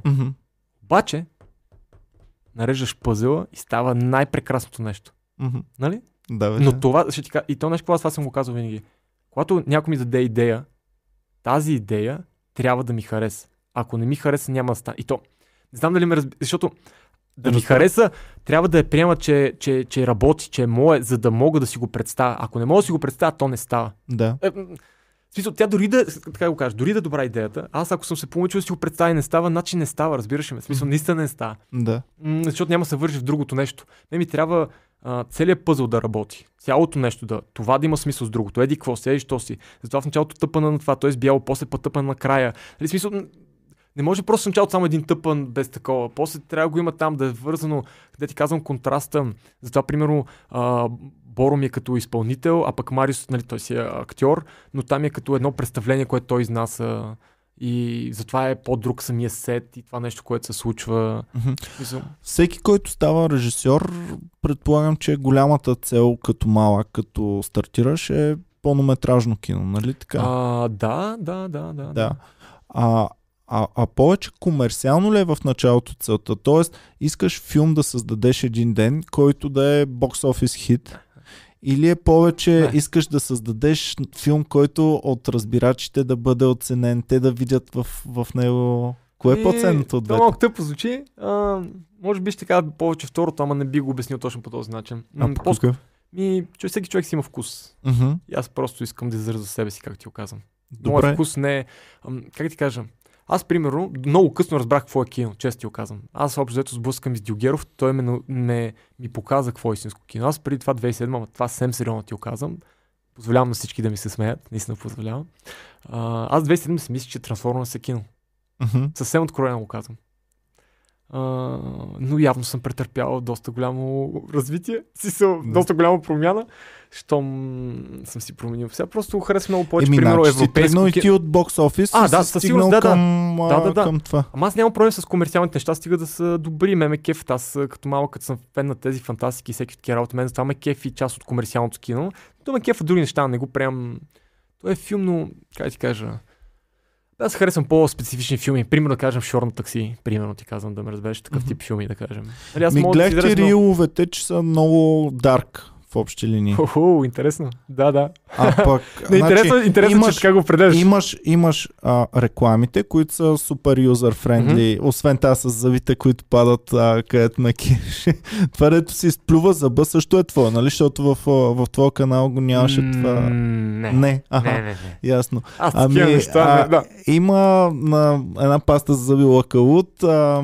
Оги е правил... Тук вече е момент за реклама. Поздрави на клиентите. Лакалут, ау, чудеса, това е правил реклама. Ако ви се клачи плачи за бай. Да, така. И тая най-не family friendly, да, така, по-страшничка. Но всичките други общо взето family friendly. След това отиваме вече към клиповете, които са на границата. Да. Попи, така мова, цвети, да. Това. И вече отиваме към шортовете и те рилове, които изгледах. И там да. Вече съвсем отиваме към дарк. Защо всеки, който е добър в това, което се прави и се развива, в един момент почва дарк, черната страна да го влече, това тъмното. Не съм сигурен, това пак така от мен зависи какъв човек. Аз просто го имам това нещо в мен, това ме кефи, разбираш. Аха. И то не че аз съм дарк, нали, то много странно звучи по такъв начин, като го определяш, но знаеш, човек е съвкупност от много неща. Мисля, ти си добър и лош, и хубав, и грозен, и тъп, и умен, и всичко това, разбираш, това е... Да. Всеки един човек е изграден от такива неща, в смисъл. Той не е само добър и така, нали? Това са ние смислени си хора, ние сме реални, ние съдържаме цялата свят, дъга, каквото искаш да кажи. Нали, шарен е света. Да. Хора секви, така го кажа. Така че просто това са части от себе, от тебе, разбираш какво правиш. Аз мисля, че е някаква натурален начин на развитие в един режисьор, защото примерно гледаш Hangover и после е правил Жокер. Не, това по-скоро е това, че този човек е направил Hangover, да ми, че Hangover го дефинира той какъв артист или какъв човек. Нищо общо. Нищо общо. Това е локаут му е. Разбираш ли? Да. Ма не, това е истината. Ясно. Той човек от самото начало, примерно Тод Филип, за който ти говориш, той примерно се занимава бекграунда, него му документално кино, което няма нищо общо с Hangover. Това, че той, нали, знаеш къде го чукаш, къде се пука. Да. Нали, разбираш, той направил Hangover и изнъж една лудница. Ама Hangover паричките, първа, втора, трета. И когато вече добре известен режисьор, вече той прави нещо, което иска да направи, защото Жокер е омаж към неговите любими филми, които той е. Защото Жокера е, грубо казано за мен, негов филм е смесица между... Нали, той го каза дори, но смесица между Шьор на такси и Краля на комедията, който всъщност и двата филма са... В смисъл, не и двата филма, един филм е на Скорсезе, другия... Не, и други на Скорсезе, също и двата филма са на Скорсезе, точно така. И даже всъщност Жокера най-много е взел от сценария на Краля на комедията. Ако не си го гледал, трябва да го гледаш задължително. Добре. За един комедиант, който не е успял, страхотен филм. И да съм честен, аз не го бях гледал, гледах го наскоро, преди 2 месеца, може би. Страхотен филм. Страхотен филм. Даже си казах как не съм го гледал сега този филм. Страхотен. Не знаех, че на Скорсезе, иначе за Робърт Де Ниро. На Скорсезе. И даже между другото това се води един от като подценените филми на Скорсезе, защото не е гангстерски. Скорсезе, знаеш, гангстер, убийство, фан, лайт, тенанската, мафия. Такива му схемата, нали, като кажеш Скорсезе. Тук този е малко по... Има дарк в него, но не е толкова силно дарк. Има такова, но интересен филм. А какво те е формирало като филми, като малък още и после като голям? Какво те... Докато сме на такова дарк схемата. To be or not to be. That is the question. Okay. Гледа ли? Yeah. Благодаря ти. Това е от това? Реквизита от черни очила. Истинския реквизит. Да, реквизита. Супер. Специално... Ще го сложа на масата и ще си остане тук вече. Благодаря ти. Супер яко, човек. Все пак, като говорим за клипа, да имаш част от реквизита. Мега добро. Мега добро. Той Марио, знаеш ли, че участва в Хамлет, последната постановка, която беше в Народния театър? Не съм я гледал, но той ми каза, защото ми каза, че там са играли с Леонид. Леонид беше основния, и той беше Хамлет, да. а пък Мариус беше краля, който... Да. Не съм го гледал, но той ми го каза, ми го спомня това по време на снимките. Аха. Гледай, какво съвпадение в такъв случай? Пак някаква препратка има към това. Разбира се. Аха. Както примерно, мен това много ми хареса, че... Някъде го бях прочел в един коментар и ми хареса, че хората по един или друг начин са стигнали тази сина, дали от Боро са чули и са разбрали. Част от метафорите, примерно това, което е боя, смисъл така го кажем, който тръгва да се бият с Боро. Нали, тази агресия по улица, така го кажем, е свързано точно от част от историята, нещо, което аз знам или някой ми е споделил с нещо, което е свързано с Мариус и как тя, аз обичам много да вкарвам истински неща в цялото нещо, но ги завуалирам по някакъв начин. Както примерно Мариус, виж как съм го сетил, аз дори не знам за неговата постановка Черното пиле, аз съм го направил Черно пиле. Как става този номер, Не си знаел за... Да, не знаех. Върно ли? Да. Кажи ми как става този номер. Разбираш ли? Да. Просто... Има някакво колективно несъзнато, човек. Има нещо такова. Колективно съзнание, почвам да си мисля, че наистина съществува. За неща, които не ги знаеш, Обаче от друга страна подозираш или ги усещаш, или няма как по друг начин да си обясняш такива неща. Ми да, и това са от тези моменти, каквото трябва да се случва, трябва да се случва. Разбираш ли, смисъл, както примерно аз това ти казвам, че още първи път, когато се видяхме с Боро, връщам може би 30 минути назад разговора. Когато се видяхме с Боро и си говорихме тези неща, той толкова много се кефи, да ти казвам за кръвта, за това, бе, нещо кръвно, че викам, брат, супер идеално. И много ми харесва, че той кълвех към това, което му казвам. Разбираш ли, как вижте, примерно по-дарк да бъде, нали, както се изразява. Той му харесва това нещо. И това ми харесва на мен, защото той ми дава карт бланш изпълнителя, който е него, той сътворява това, пречи това негов проект, нали? Той дава карт бланш да се спусна в тази посока, която ми е сила, която ми харесва, което е хубаво, което ще го направи всичко, което ще надъхам екипа да участва в това нещо ново. Не просто поредния клип и поредното, а правиш нещо ново, нещо различно, правиш изкуство, правиш нещо, което това не е. Не казвам, че най-уникалното, нали? Не ме разбира някой да не си помислиш, но това е нещо различно и когато ти имаш идеята и желанието да направиш нещо различно, хората виждат тази енергия и много се лепат по тебе. Разбираш, те искат да участват в този проект. В смисъл, примерно, аз като го поставям на оператора, на сценографа, те много се изкефиха и казаха, страхотно това. Ще го направим много яко. Ама много. В смисъл, разбираш, смисъл да ги запалиш. Да ги запалиш, да знаеш как ги запалиш, да можеш да дадат максимум от себе си и да наистина не да са на работа, наистина да искат да творят. И няма значение доколко късно ще останеме, защото и двата дни свършихме снимки в 4 часа сутринта. Смисъл, ние снимаме от сутринта. Първият ден беше 24 часа снимки, втория ден вече започнахме от 4 до 4 на сутринта, значи 12 часа след това и така. Смисъл, така че доста тежки снимки беха, но когато знаеш каква е идеята, че следваш това нещо, за да постигнеш резултата, тогава всички имат общи цели и колкото и са големи трудностите, заедно като екип ги преодолявате, защото знаете каква е целта, целта е да свършите работа, защото знаете, че това, което сте измислили заедно или което творите заедно, ще стане много готин проект и това най-готиното беше, че когато го направих и като го пуснах вече на екипа, да го гледат всеки, примерно гледа, даже примерно сценографата го гледа след като излезе клипа. Така уникално стана. А може ли да пропуснеш сцена, примерно? Не те разбрах. При снимките да пропуснеш сцена, без да искаш, забравял си за една сцена, можеш ли да пропуснеш? Може, ама то малко зависи от обстоятелствата. В смисъл, мен не ми се е случвало. Абе, случвало ми се, да ти кажа честно. Ама то беше нещо много минимално, примерно. С Вирго снимахме един клип точно на реално и там имаше точно един кадър, който забравихме, който направим. Но то даже да съм честен, стана по-добре. Ма това са. Гледай, Дилгеров ме научил. Аз от Дилгеров съм взел много голяма идеология, от идеологията, разбираш ли, на това как снимат филми. И знам, че много трябва да се доверяваш на вътрешното си усещане. На това, което ти смяташ, че е правилно. На това, което. Как ти кажа, или примерно ти казвам, сцената ти си е представил да е яко слънчева, примерно ти казвам. И ти си го написал и е страхотно и така трябва да бъде, разбираш, така трябва да бъде. Обаче това вали да си ебе майката. Много хора ще кажат, не, няма да снима, няма да стане еди какво си. То зависи нали ти какъв човек си, дали работи. Но ако си адекватен и ако може да работи, го използваш това за твой плюс. И ти ще направиш тази сцена в свалянето на дъжд и ще видиш, че в крайна сметка накрая това ще работи повече. Но ти трябва да го помислиш, нали, то не всеки път. И накрая се оказва, че всъщност това, че вали дъжд, го прави да е много по-истинско, много по-силно, много по-емоционално, много по-вървежно го кажи, отколкото по начин, който ти си бил сигурен, че трябва да бъде да е слънчево. Разбираш ли? Така че е много важно, когато си на терен, всичко това, което ти си го преценил да бъде, как трябва да бъде, като се случи нещо ново на терен, ти трябва да имаш очите да го видиш и да прецениш. Дали трябва да се откажеш от предварителната си идея и да тръгнеш това новото нещо, или да си запазиш другото.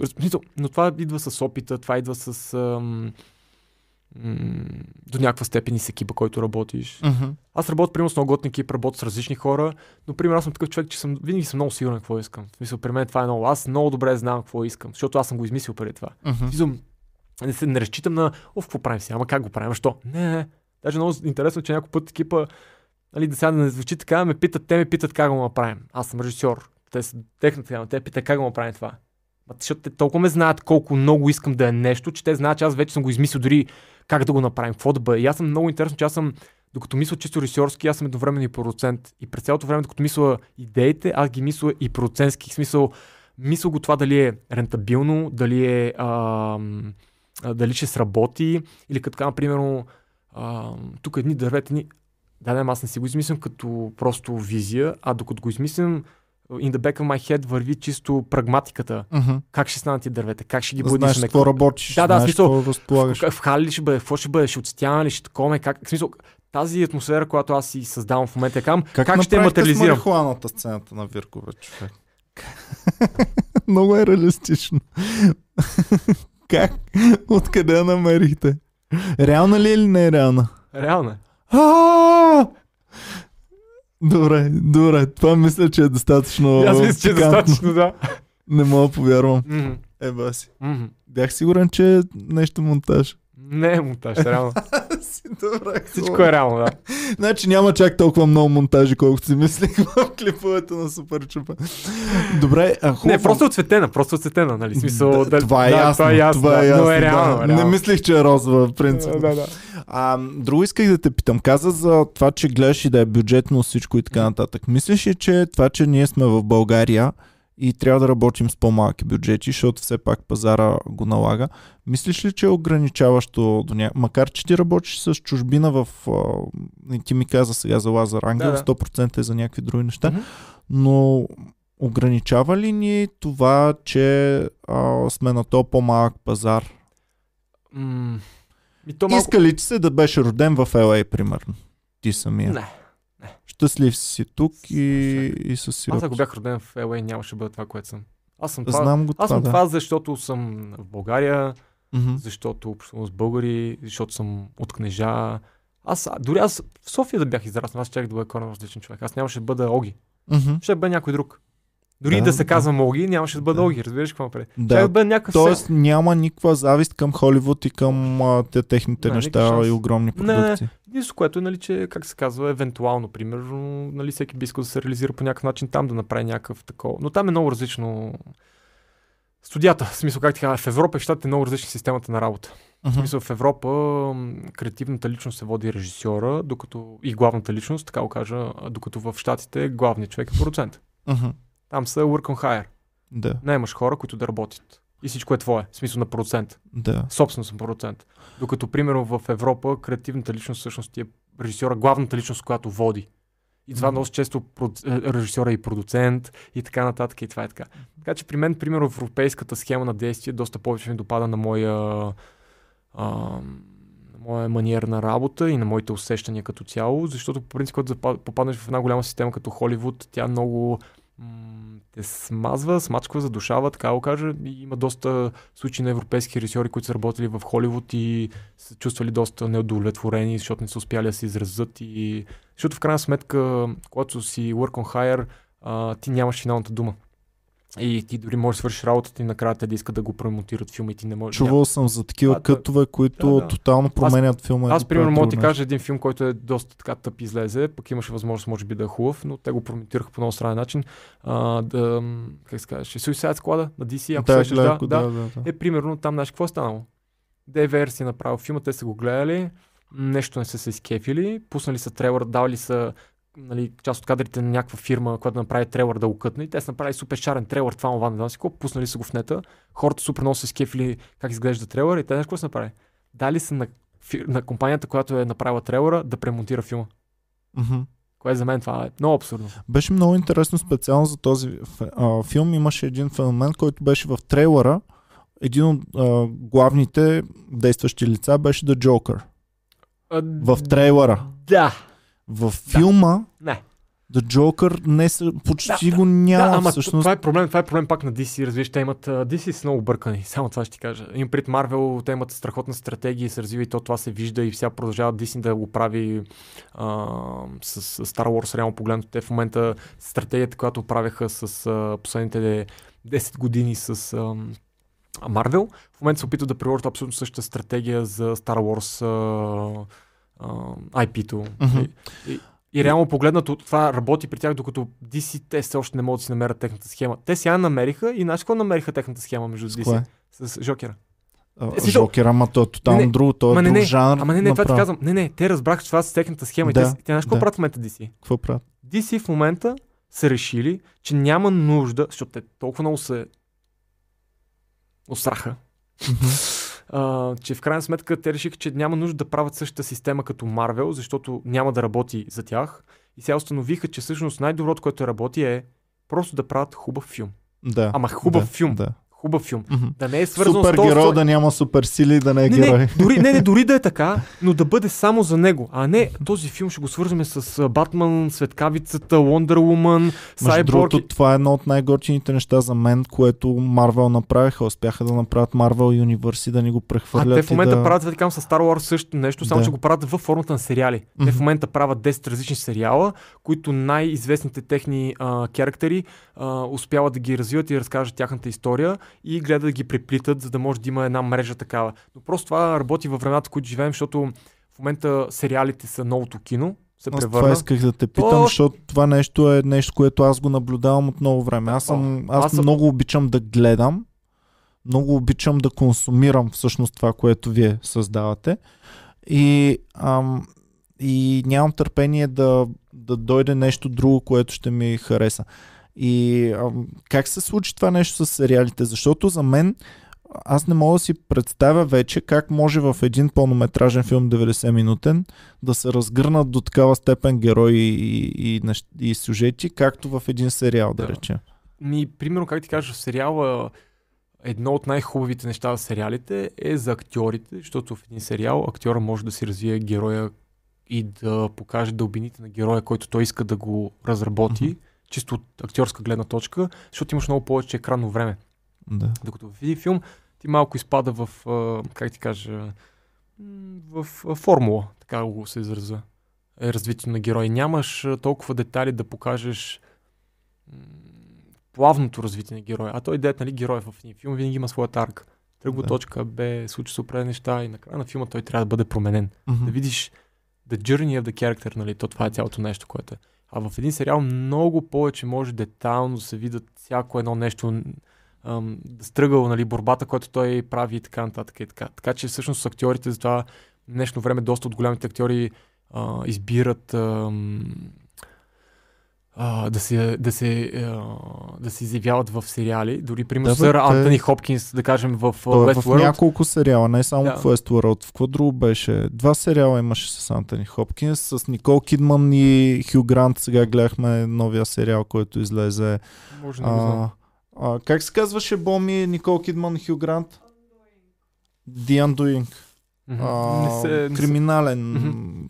Той е един сезон, само 6 епизода. Да. Супер. Аз такива мини... Мерил Стрип направи вече 2 сериала, нали? 2 сериала. Мерил Стрип или един, или 2 сериала участва изобщо. Абсолютно всичките топ актьори на Холивуд са в сериали. То се измести, защото знаеш какво е цялата работа, че преди телевизията е била мръсна дума, разбираш ли? Mm-hmm. Телевизията ниско бюджетно, по-такова, в смисъл не, киното си е киното, нали? Обаче в един момент киното в какво се превърна? След 2000-та година. Матрица, всичко е, в копипейст матрица, смисъл само ефекти, разбираш ли какво напред? И там използвах яко ефекти, колкото за ефекти. И това бяха блокбъстери, кералти. И всъщност тогава беше блокбъстери. След това премина блокбъстери, с които само комикс филми. В момента киното е комикс филми. Mm-hmm. Киното е комикс филми. Това е нещо, което се котира. Това е нещо, което желая аудитория, това, което търси. Това е. И всъщност какво става? Тези големите филми, те задушават малките филми. И всъщност, когато имаш такива големи блокбъстери, ти не можеш да си позволиш авторско кино. То е задушавано, той изчезва. Разбираш за какво става просто? Той изчезва това нещо. Както, примерно, Тарантино, когато си пусна негов филм, който той е Тарантино. Декември месец беше тогава, когато си пусна това. Точно Холивуд. И тогава всъщност. Само че ще ти извърши дали за този филм беше или за The Hateful Eight, не съм сигурен, може би за Hateful Eight беше, че имаше проблем с Disney, имаш този проблем. Защото тогава пускаха Star Wars. Аха. И той не искаше и тогава всъщност, понеже пък там имат системи, че ако не ги гледат и го свалят от, нали, такива работи. И всъщност на него Star Wars, само че му задушаваше филма, разбираше. Да. И той просто се досеше за това нещо, защото в същата седмица пък те дават релиз на Star Wars, а не на него. И смисъл е такъв тип неща. И всъщност виж как се получава големи филми, как почват да пречат на по-авторските неща, които са и така. И всъщност Тарантино не мога да го наречем малък филм. Но аз иска да ти обясня друго нещо. От естеството на Тарантино, такъв голям режисьор, който е популярен, ти го гледаш, защото само е Тарантино, веднага го гледаш, нали, филма. То това продаваш от Тарантино. Не те интересува изобщо какъв е филма. Тарантино, много ясно ме, гледам го. Искам да ти кажа, дори такава величина, режисьор, му бърка работа на него, преси си за някакви по-индипендент филми и такива неща. Това всъщност истинското кино вече се премести на не знам дали го кажа малки екран, вече стриминг сервиси, така и така с сериалите, защото всъщност там започнаха много повече, нали, дигна се много качеството на продукциите, те стана истинско кино и вече всъщност, когато го направиш сериал, вече има достатъчно публика за сериалите, а пък няма нужда да го пускаш по киното, да, за да бъде задушен от блокбъстерите. И ти можеш да направиш авторско кино под формата на сериал, да, и да го пласираш и пак да се намериш публиката, която ти също си търсил преди това. Просто се промениха много нещата. И особено да, с телефоните, стриминг сервисите и всички тия неща и така. От Breaking Bad насам аз станах абсолютен фен на сериалите и вече оттам нататък ми беше трудно да намеря същото нещо в един пълнометражен филм, каквото в сериал мога да намеря. То Винс Гилиган, който е креатор на... Не знам, гледал си Breaking Bad? Не, не съм. Нещо най-интересно за мен, човек. Това е много странно. Аз не гледам много филми. Така ли? Да, това е супер странно, между. Ама направо, да. В смисъл, мен ми е... Интересно. Знаеш какво е странно? Аз съм малко работохолик по принцип. Да. И бачкам много, и цъкам много. И... Аз мислих, че си го включваш към работата това. Не. Защото... Смисъл, не, даже нещо друго, че не мога съм да гледам вечерта филм, защото, примерно, това е 2 часа и половина и не мога да дойда 2 часа и половина да гледам филм. Това е малко тъпо за моята работа, разбираш, ама... как ти кажа, въпреки че, примерно, онзи ден гледах един филм, който много ми хареса, с Мадс Микелсън, страхотен филм. Кой филм? Дрънка го превеждат, Another Round. Страхотен филм. Много добър филм. Добре. Много добър филм. Ще го гледам, значи два вече си ми препоръчал, които трябва да гледам. Датски, страхотен филм е това. Той е нов, хубав филм. Той е такъв житейски, така го кажа, но е... Поне имаш Netflix, нали? Не, нямам Netflix. Нямаш Netflix? Но имам за Мунда. Стига! Това не сме го казали. Не бе, за Мунда, Банана, Бенд. Нали се сещате? Смисъл... Е баун се. Добре, и какво не гледаш толкова много кино? Аз като малко съм гледал повече неща, разбираш, ще ти казвам. Не, аз гледам некерът много рядко, просто трябва ми повече време да се навия, да гледам, да дълго време и така нататък. Значи Шаолинския боец е повече в момента ти формира нещата, отколкото сега. Да, някакво такова, не знам. Или пример да кажем това са как ти казват тези неща, като, нали, знаеш, има хора, които трябва да четат книги, за да могат да получат определен тип знание. Аз, примерно, не съм чел чак толкова много. Обаче, по един и друг начин ги имам тези знания, защото са ми случили в живота. Разбираш, мисъл, има хора, които четат, има други хора, които са по-сетивни, има други хора. Ти разбираш, как ти кажа, знанието може да го набавиш по различни начини. Да. Със своя собствен опит, с експириенс. Защото книгата какво е? Книгата е опита на друг човек, нали така? Или това, което иска да ти разкаже историята. Ма ти може тази история или подобна история да се случи на тебе в живота и без да прочетеш тази книга. Той си любител на практиката. Да, аз съм практика от всякъде. За каквото и си говорим, аз съм практик. Два пъти режи, един път мери. Премервам такова, ама действам. Аз съм човек на действието, разбираш. Мисля, наистина съм действам. Просто не, това е едно от нещата. Аз съм доста така, как да го кажа, може би да кажа хиперактивен, не знам дали това е правилната дума де, но не спирам. Като перпето мобилец съм, не спирам да горя, разбираш, в смисъл, действам, просто давам, и мен това даже ме кефи, аз преди не съм го знал това, много хора като говорят с мен, примерно, е така някак си, супер много се надъхват, разбираш, само като ме слушат какво говоря и по начин, който говоря, просто се надъхват да... надъхват се да действите. Разбираш, по някакъв начин ги стимулирам, като виждат тази жар и това нещо, разбираш си, много са кефът. Или, примерно, някой ми беше казал преди време, че като говори с мен по телефона, се губят едни 60% от комуникацията. Защото аз съм так, да ме видиш, да такова, нали, разбираш, кой иска да кажа. И то е, нали, по-пълно ще бъде комуникация, като се видим на живо да си говорим, отколко чисто по телефона и така и така. Различно. Ами, значи ми изгаря в такъв случай. Аз исках да те питам какво мислиш защо понякога във филмите съм забелязал една тенденция и ти като режисьор исках теб да те питам защо това нещо се случва.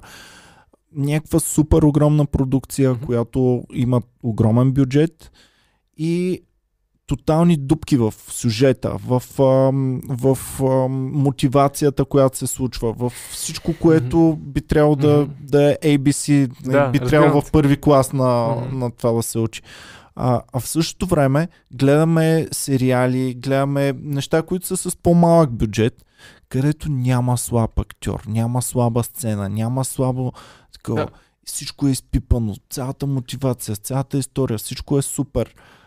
Да. Защо се случва това нещо? Защо няма ли един и такъв прост като мен да го назначат на 1000 лева заплата, да му кажат, гледай го е това и кажи има ли смисъл или няма смисъл? Защото Там, където няма смисъл, аз мисля, че всеки човек разбира, че няма смисъл. Всеки човек го вижда това нещо. Не, така ще кажа, зависи от креатив екипа, който участва в това нещо. Примерно, също нещо, което ти казах за Suicide Squad, особено за тези продуцентските филми, които са холивудските на студията. Примерно, аз наскоро гледах Wonder Woman. Не съм гледал първия, изобщо нямам идея. Излезе, втория гледах. Сега няма ка, нали е хубав, не е хубав филма. Не е хубав, но ли?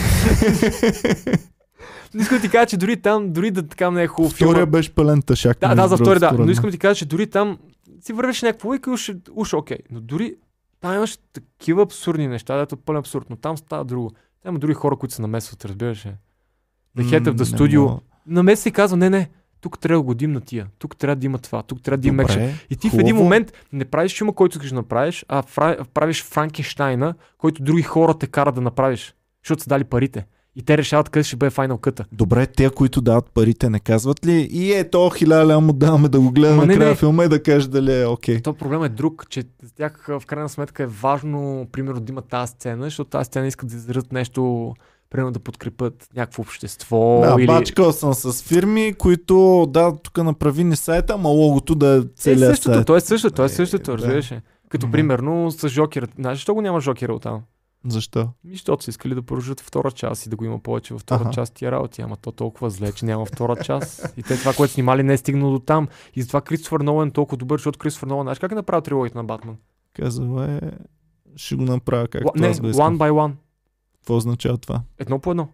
Идеята е, той е мисъл за трилогия. Завършен първи, завършен втори, завършен трети. Точно така. Той е мисъл от самото начало за трилогия, но той никога не е казал сега правим първия и за да продължим втория. Защото той никога не е знаел дали ще има втори. Добре, ама на Кристофър Нолан гледаш филма и този филм няма слабо, особено за времето си. Ама точно това, което ти казвам аз, разбираш ли? Да.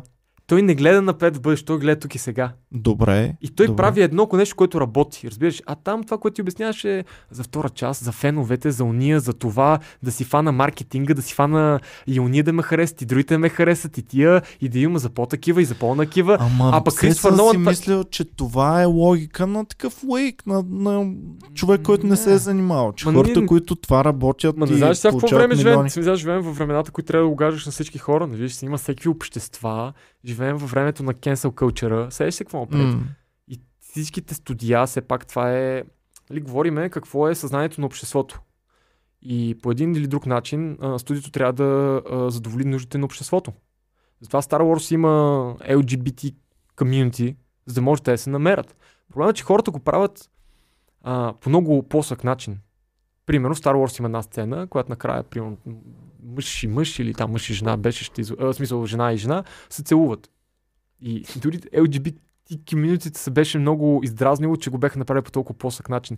Защото ти не вкараш нищо истинско това нещо, разлиш, примерно в тази целувка. Ти искат, нали, те казват, ние ги репрезентваме. Как ги репрезентваш, пич? Как го правиш това нещо? В смисъл, как, като покажеш дама човек от един същи пол се целува, това ли е репрезентването?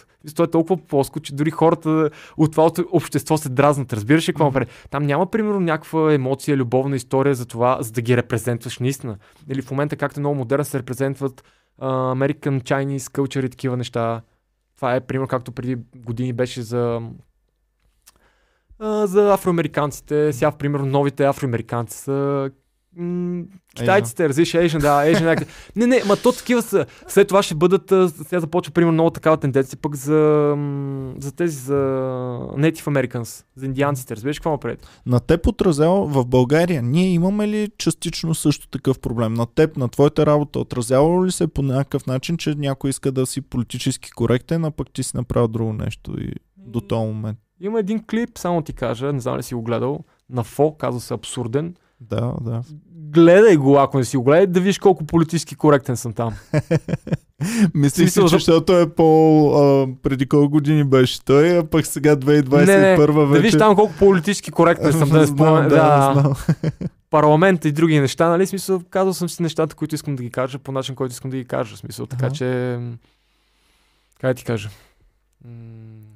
Няма такива проблеми. Добре, супер. Може би това не е един от плюсовете на нас в България, че не идва това линчуване тук на всеки, който изразява мнението си. То е не най-политически коректното. Особено при нас с стендъп комедията е изключително важно това нещо, защото много хора се опасяват, че в щатите едва ли не може да бъде сложен край на комедията, на ентертеймента, на тези неща. И то всичко много почва да се задушава по такъв начин. То това е проблема, че те толкова искат, че казват, дайте ни възможност за нас.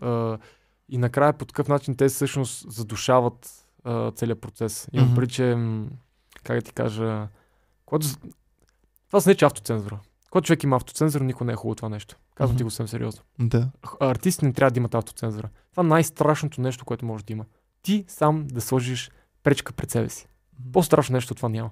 Човек трябва да бъде смел, трябва да мечтае, да мисли, не говоря да е безразсъдно, но трябва това, което иска да каже и това, което иска да, смисъл, да се изрази по начин, който иска да се изрази. А когато отвънта натискат постоянно, да, ти се изрази, но нека това, което искаш да кажеш, да бъде, че... Да, ми ще ти кажа, аз не съм имал просто такъв тип взаимоотношение, такъв тип неща и, примерно, ако започна да имам, просто няма да го работя, защото при мен това винаги е важното, когато работя с артисти, да изразя себе си на 100%. И затова винаги казвам така, аз измислям целият сценарий, целият сюжет и ако не ви харесва, не го правиш. То е много просто.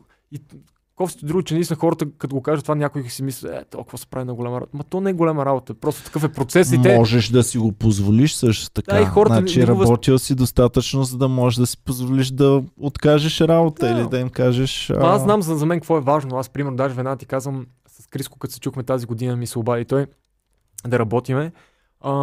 И точно каза, нали, че... И каза, знам, че ти си правиш... По този клипа с инфлуенсърките. Да, хубаво ти беше. И това беше много интересно с него, защото когато той ми се обади, точно ми каза, че той знае, че аз си мисля всичко сам, всичко си правя, си организирам и така и така, си екипа и това. И това казва, че търси точно такъв човек, който иска всичко да направи. В смисъл, не е да наема режисьори, който той да му измисли идеите, да му кара и да го такова, иска да работи човек, който той да поема целият процес и той да не се занимава. В смисъл, от идея, от това, това и така и така. И то това беше много готино с Криско, примерно, че аз за първ път се таковам с него. Ако кажа, че съм му бил фен преди това, ще излъжа. Много ще излъжа. Но като се видяхме си говорихме, ми направи много добро впечатление, съм честен. Защото мнението, което имах за него беше... Аз не съм го следил толкова много, но все пак той е Криско, няма как да нямаш не за него им пред... Те го виждаш от някъде, разбираш ли, нали? Той се появява се някъде там. Пред очите ти или в ушите ти. Но като се видяхме, много ми хареса, защото видях много разумен човек, много адекватен човек, в смисъл човек, който знае какво прави, как го прави и видях, че е професионалист и когато започна да му кажа още на първото слушане, той ми пусна парчето, го чух, викам интересно, първо ми хрумнаха колко неща, споделих му 5 неща, които някакви като за визия, като такова, примерно много ми харесва това за Делюс, че 100% трябва да има шамар, удар, нещо. В смисъл, такива те са първосигнални, но си ги таковах. И беше много забавно, че след срещата в телефона си написах към 10 неща, които искам да има в този клип.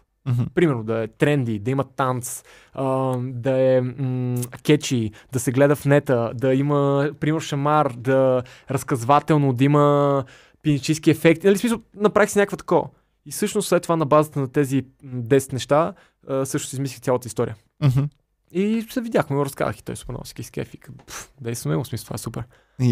Да, и много ми хареса, че по време на снимките той издържа супер професионално. Това беше много готино. Нито мрънка, нито нищо. Пак до сутринта снимахме и всеки такива работи. Прави, струва страхотен. А като казваш нито мрънка, значи има много хора, които мрънкат. Да, ма тези, които мрънкат, са непрофесионалистите. В смисъл, тези, които сега почват. Да. Които са най-ниското стъпало, в смисъл, че са много големи. Нали разбираш какво е така? Винаги е така. При нас Open Mic е най-ниското стъпало и на Open Mic идват винаги завършен артист. На Open Mic той е врел екипел. Да, цара на Зара, нали? Да.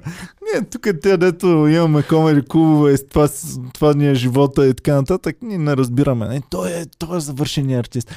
И това го знам, че във всяка една сфера е по този начин. Колкото по-малко знаеш, толкова повече си мислиш, че знаеш. И съответно в един момент разбираш, че живота няма да ти стигне, за да научиш толкова колкото искаш и да експериментираш толкова колкото искаш. И интересно е, че при вас обаче всички се оплакват, че е много скъпо удоволствие да снимат клипове. И те, ако питаш всеки един артист, би казал, искам всичките ми песни да имат клипове, но не мога да си го позволя. Така да.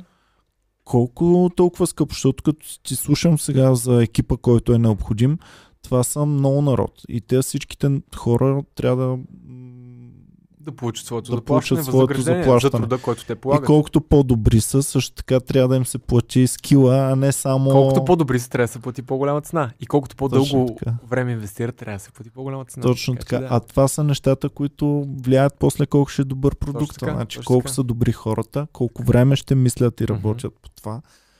Идеите, които ще бъдат вкарани вътре. Така е. И какво се случва всъщност? Означава ли това, че най-комерциалните неща ще бъдат в един момент и най-качествените и най-такова, защото ще имат бюджет да си позволят всичко това да бъде платено. Със сигурност най-комерциалните неща не са най-качествени. Ами как се разминават те неща? Защото ще кажа, комерциалните, примерно, комерциалните неща са комерциални, защото ти трябва да стигнеш до масата. Mm-hmm. Това, че ти стигаш до масата, не го прави, че е най-добро. Това те питах. Значи имаме две гледни точки. Едната е, че трябва, за да е добро, трябва да го финансираме. Трябва да вземем най-добрия режисьор, най-добрите артисти, най-добрите във всяка една сфера. То не трябва най-добрия режисьор, трябва най-подходящия режисьор. Разбираш, това е... Хората правят... Разбираш, то няма най-добро. Има подходящо и неподходящо. Да. Кой е, примерно, аз не съм по-добър. Кой е най-добрият режисьор в България? Аз другия, по-другия, трети, четвъртия, аз съм най-добрия. А кой е най-добрия, бе? Няма най-добър. Това са глупости търкалета. Със сигурност, аз ако се пиша на режисьор на клипове и си направя един сайт, няма да съм толкова добър, колкото теб. И ще вземам вероятно по-малко пари от теб. Да, ма то е различно смисъл. Как ти кажа, аз познавам режисьори, които, примерно, не са по-добри от други режисьори, пък взимат по-добри пари от тях. Така че всичко е толкова субективно, че не знам как ти дам отговор на това нещо. Всичко зависи човека колко успее да се продаде, да се представи, комуникацията с хората, какъв тип отношения изгражда. Нали, разбираш, че по-голяма част дори от режисьорите и хората, които занимават с такъв тип работа, те имат много често клиенти да ми работят с някой, този като иска да работи, после пак.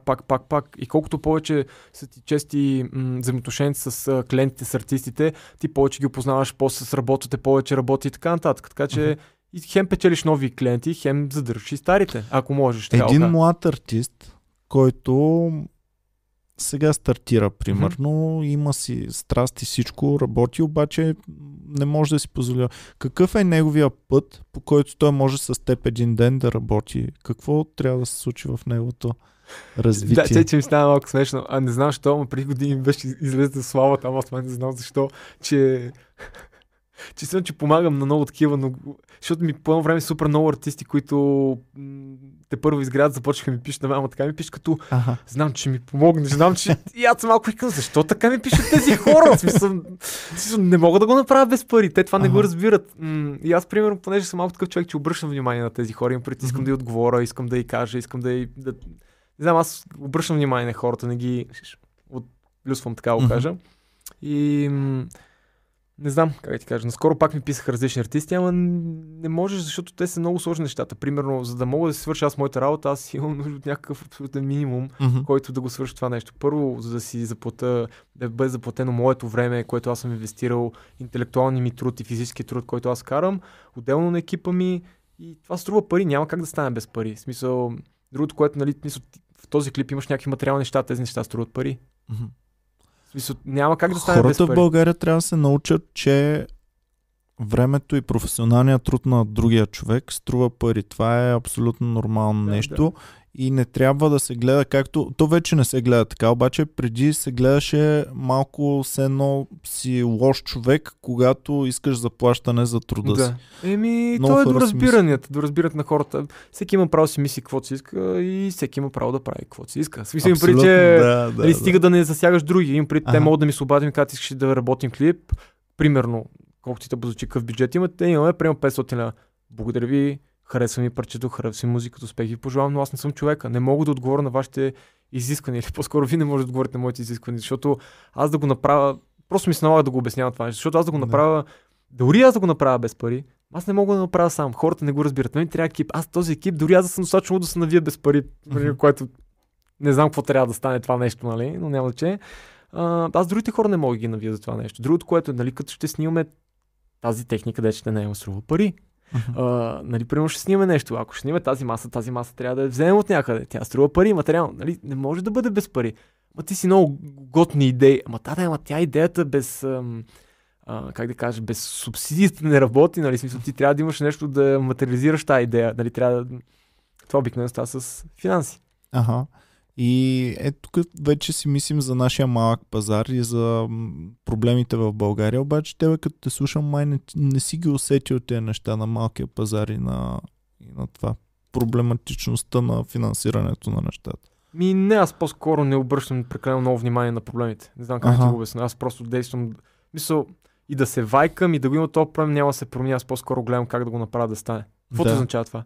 Защото се фокусирам върху целта, разбираш, а не върху проблемите. Ние сега, преди да започнем, си говорихме с теб, че всъщност кризата даже не ти се отразила негативно на работата. Значи, гледай сега, да съм честен, не ми се отразила като количество от работа, така да го кажа, но се отразява, защото кризата по един или друг начин тя удря клиентите, с които работя. Да. По един или друг начин, дали ще бъдат свързани с продукти, които те произвеждат за реклама или за артисти.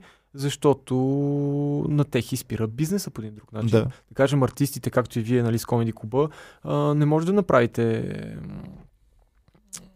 лайв перформанс, има преди, нали, смисъл да имате живо участие заради локдауна, който е. Така че, примерно, автоматично ти се намалят притока на средства. Да, и бюджет. И ти, когато, примерно, искаш да ми кажеш, абе, Оги, айде тук да направиш една логотна реклама на Комеди Клуба, примерно, еди какво си, ама знаеш, ако беше в уния времена, ще ги имам тия пари. Ма сега съм в други времена, имам други пари. Да, ама то ми се отразява на мен, защото твой бюджет намаля. Така че се отразява, разбираш какво направи. В смисъл, клиентите свиват бюджетите си. Няма как да не се отрази това нещо. Но аз това ти казвам, аз просто гледам аз да не ми се отразя. Не знам ли, защото, примерно, аз дори да го мисля това нещо. Как аз мога да го променя? Не мога, нали? Значи за какво се вайкам за това нещо? Може да бачкаш вместо 12 часа, 24 часа вече да почнеш да работиш от тук. Да, но пак това става друго нещо, защото, примерно, аз така като бачкам не 12-24 часа, аз няма да променя бюджет на клиента, аз просто трябва да намеря друг клиент. Да. В смисъл, става различно, разбираш, пак е... Да. Абе, интересно ми стана, с телевизия работиш ли? Какво ти е отношението в тази насока, принципно? С телевизия, смисъл? Ми да, знам, с някакви предавания, телевизионни проекти в България. Не съм честно казвам. Нищо не загатнахме въобще, ми стана интересно, въобще нямаш вземане да. Ми не, наскоро ме търсиха нещо там от битви, някакви работи, ама... В смисъл, нищо конкретно им пред. Там си говорихме някакви работи, чакам нещо да се обадя там, евентуално ще работим, но не... Как ти кажа, аз съм много така авторска личност, разбираш, креативна, а пък там те искат някакви конкретни неща. Да. Разбираш, към пред аз обичам да съм... наистина да изразявам себе си, да го направя моето, направя по мой начин, разбираш ли? Смисъл, дори, примерно, ти една история да ми разкажеш, ще ми кажеш, Оги, искам така да го направиш. Аз ще взема тази история и ще направя по моя начин, защото трябва да е моя. Трябва да е пречупена през моя мироглед, през моето нещо, ще стане моето нещо. А някой път в телевизията те не искат това нещо, разбираш? Те искат друго нещо, така че аз не съм сигурен дали това е моята среда за вирене. Както, примерно, много хора, нали, примерно в Бояна се снимат различни неща, продукции американски, европейски, всеки такива работи, примерно. Ма ти като си режисьор работеше там, снимаше филми в Бояна ли? Не. Ти начин не си режисьор. Да, ма аз съм много повече режисьор, отколкото хората там, защото, примерно, първо, че там режисьорите не са българи, са други. Други са асистент режисьори. Аз по-добре съм режисьор на късометражен филм, на клип и нещо да имам пълна свобода израз себе си, отколкото бъда там асистент режисьор и да изпълнявам някаква техническа функция. Двете са много различни. Или, примерно, защо ми е в Бояна, примерно, да работя някаква работа за нещо си друго. Примерно. Дори асистент режисьор, да ти казвам, това е техническо, това не е... Да. В смисъл, това, което аз правя много повече режисура, отколкото там. В смисъл, тази техническа функция, която разбирам изпълнява. Те много добре. Така че аз по-скоро съм намерил... Аз съм пробвал различни неща, той дори подсъзнателно съм намерил това, което мога да съм на 100%, аз на Apologetic, как се нарича, нали? Без извинение да съм аз и същото време това хем да ме кара да се радвам, да съм щастлив, но и това, което правя да радва и другите. Да. Нали това, как ска да си намериш какво е твоето място, разбираш какво прави. Аз искам да се развивам, искам да правя филми и така нататък и това, нали, продължавам в тази посока, ако правя, но пак така, това е свързано с авторското, а там, когато ми спират авторското, не е място за мене. Не се чувствам комфортно, не се чувствам адекватно, разбираш какво. Дори, примерно, с клиентите, като имат, те, примерно, някой път ми задават за продукти, става въпрос, когато правим реклами, дори да е с готов, защото много пъти ние пишем сценариите, работим с копирайтери или нещо, което те са го задали. Дори когато клиента ми издал сценария, аз го взимам и се опитвам най-много да го... То трябва да е това. Те това иска. Но аз се опитам да го смеля възможно най-много през мене, още повече, още повече. Колко е възможно това при една реклама? Зависи от клиент. И зависи от конкретиката на продукт. Да. Защото, примерно, как ти кажа, преди време, да кажем, снимахме една реклама за детски продукти, за колички, примерно, такива неща. И, как да кажа, тогава жлъчката, понеже той е копирайтер, с него обачкахме преди време, писва доста сценарии, ми е помагал за някакви неща, сме работили така, той е много готин. Така че поздрави за жлъчката. И много готни албуми вади в последно време, така че страхотно. Клипове имате ли? Моля? Имате ли клип за... Ако е труден отговора, явно не. Не, нямаме. Добре. Така ще отговоря, нямаме. Все едно порно клип, човек. Не, все друга фред. Добре. Така ще го кажа, имам един проект с него, който още не е излязъл. Аха, т.е. ще имаме, добре. Okay. Ще имаме по някакво време и така. Добре. Но, примерно, той беше направил един сценарий, който беше много готин, но аз докато го чета, по някакъв начин всичко си работеше страхотно. По някакъв начин си да го направя още по-мое. И тогава вкарах още повече това, което той е направил, просто примерно по 10. Коя е рекламата да я гледам? Да, ще я пусна. Не споменавам брандове, но просто идеята беше, че децата просто в тяхното въображение как си играят. Аз понеже съм, как ти кажеш, обичам да използвам ефекти и така нататък, реших тази идея, която примерно детето си играе, да визуализирам около него. Примерно да стане като космос, да излети. Разбираш мисъл, още повече просто хиперболизирахме цялото нещо, което е и просто работиш. Ясно. Защото принцип е хубаво, когато копирайтер ти напише идеята да не я пипаш, ако ме разбираш. Защото човек си разбира от работата и по-добре той свърши неговата работа. Той да си свърши неговата работа, ти като режисьор свърши твоето, но просто това беше един от моментите, който много добре се намесих и то се запази абсолютно всичко, което беше направено, но просто дигнах градусите още по-нагоре, засилих цялото нещо и се получи много готино в... Просто засили посоката, която той работеше. Това е цялата работа. А как става между това и между снимането на филми един ден транзишъна? Защото няколко пъти каза, че те кефи пълнометражно кино и че се снима. Значи, гледай, аз съм снимал късометражни филми. Примерно да кажем 2011 ми е последния филм, който съм заснел късометражен. Каза се Слон. 2011-та. Това са много години. Много години, бра, да. Така. И тогава, примерно с този филм го взеха в Кан. И той беше в Кан. Смисъл... Как го кажа, не в официалната програма, там дето е competition и така, просто в, как да кажа, в библиотеката там в Кан, когато тази година се прожектират тия филми и всъщност може да ги гледаш и така нататък. И тогава, примерно, отидохме с този филм и това беше много забавно, интересно, как така, приключение, когато цялата та меката на филмите и знаеш, че цял свят се събира в този момент. Кани Уест беше там, си прожектира неговия филм. Примерно, смисъл, аз не знам, пред мен, примерно, гледахме Бенисио Дел Торо пред мене. Аз искам да му кажа, пичка, ма какво му кажа? Ти си много бър актьор, да знаеш. Мерси, аз не знам, да. И примерно ти седиш и го гледаш, се ухилиш, той примерно се обръща, ма гледа, аз седим го гледам. Дали смисъл, ние сме разсъдени, аз... Разбираш, какво да отида му кажа, което той не знае. Да. А той, примерно, тогава беше в един филм участваше 7 дни... Хавана или в Куба ли, ще излъжа как точно се каже филма. И със 7 режисьора, които имат късометражни филми под формата на пълнометражен филм. 7 историк. И първата история беше негова. И това му беше дебюта на Бенисо Дел Торо като режисьор. И много добре се беше справил. Но иска да ти кажа, че аз 2011 го заснех този филм. Беше там и реално погледнато аз съм тръгнал от късометражните филми. Просто е... Как ти кажа... Финансово общини. Да. Защото, примерно, когато правиш видеоклип, ето идва, да кажем, Боро, който има своя бюджет и ти работиш с неговия бюджет. И аз си ползвам неговия бюджет, той е в ролите на продуцент, в смисъл, който финансира творбата, която аз ще изпълня, но тя ще обслужи неговия проект. Аз съм си мислил много за изкуството и парите и как от край време са свързани те неща, защото до нас какво е стигнало от световното изкуство от древни времена? Стигнали са на Леонардо да Винчи неща, стигнали са на много, много творци и като погледнеш най-накрая, някой ги е финансирал, някой ги е поръчал. Да. Много хора си мислят, че на Леонардо да Винчи той просто така е седял, правил е само каквото си поиска и така нататък. Това, което ни е достигнало до ден днешен от него, огромната част е поръчка на църквата. Защото църквата тогава е била с парите, поръчвала е създала. Това е също като Гауди в Барселона, примерно. Гауди има цял парк и е повлиял адски много той на архитектурата на цялостна Барселона, но той, за да бъде този лудак да си прави неговите лудори, така го кажа, да се изразява, е защото имал, нали, човек зад гърба, който е повярвал в него и абсолютно му е финансирал някои от Барселоните извращенията на Гауди, нали, смисъл, да, но просто имал човек, който с гърба, за да може всички тези негови луди идеи и нереални форми да могат да се материализират. Смисъл, така че, да. Аз много се кефих на Кристо, защото си казвах, ако ти в миналия век имаш мечта да опаковаш неща и това успеш да се издържаш от тази работа, И те не да са опаковани и да останат опаковани. Не, ти ги опаковаш, след една седмица опаковани. След това цялото го и никога повече не го правиш същото.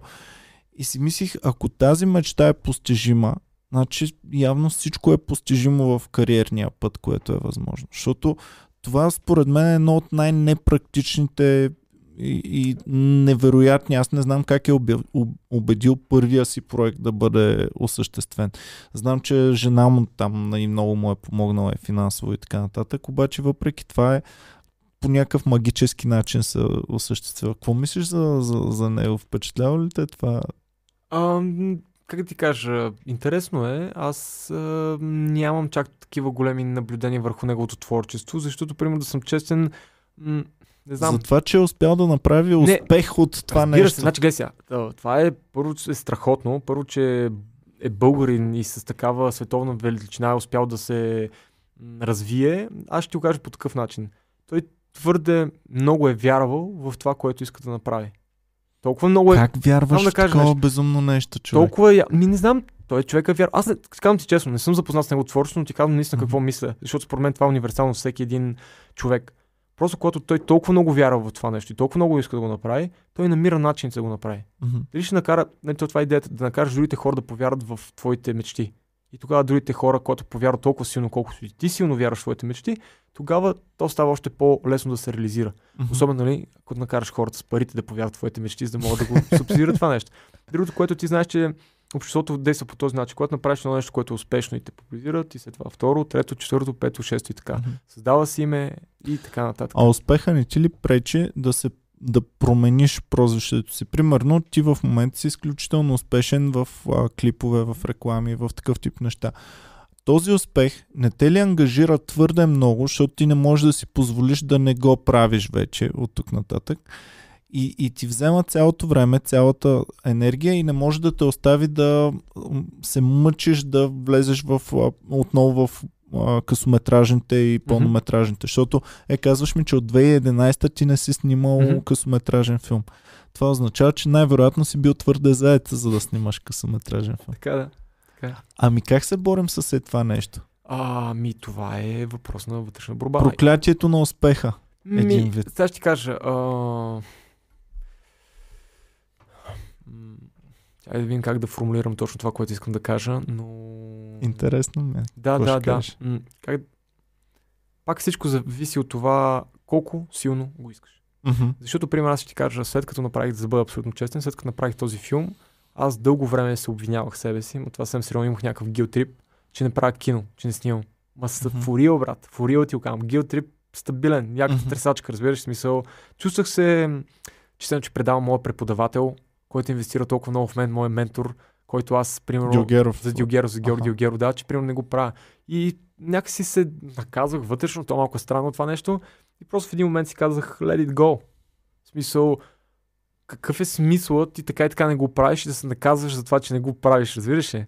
И такова, което това е добре, защото спираш да се обвиняваш, продължаваш да такова, но в един или друг начин в момента да направиш това нещо. Аз, щом не съм го направил, значи не съм го искал толкова силно. Аз мога ти говоря, аз съм режисьор, снимам филми, ще снимам.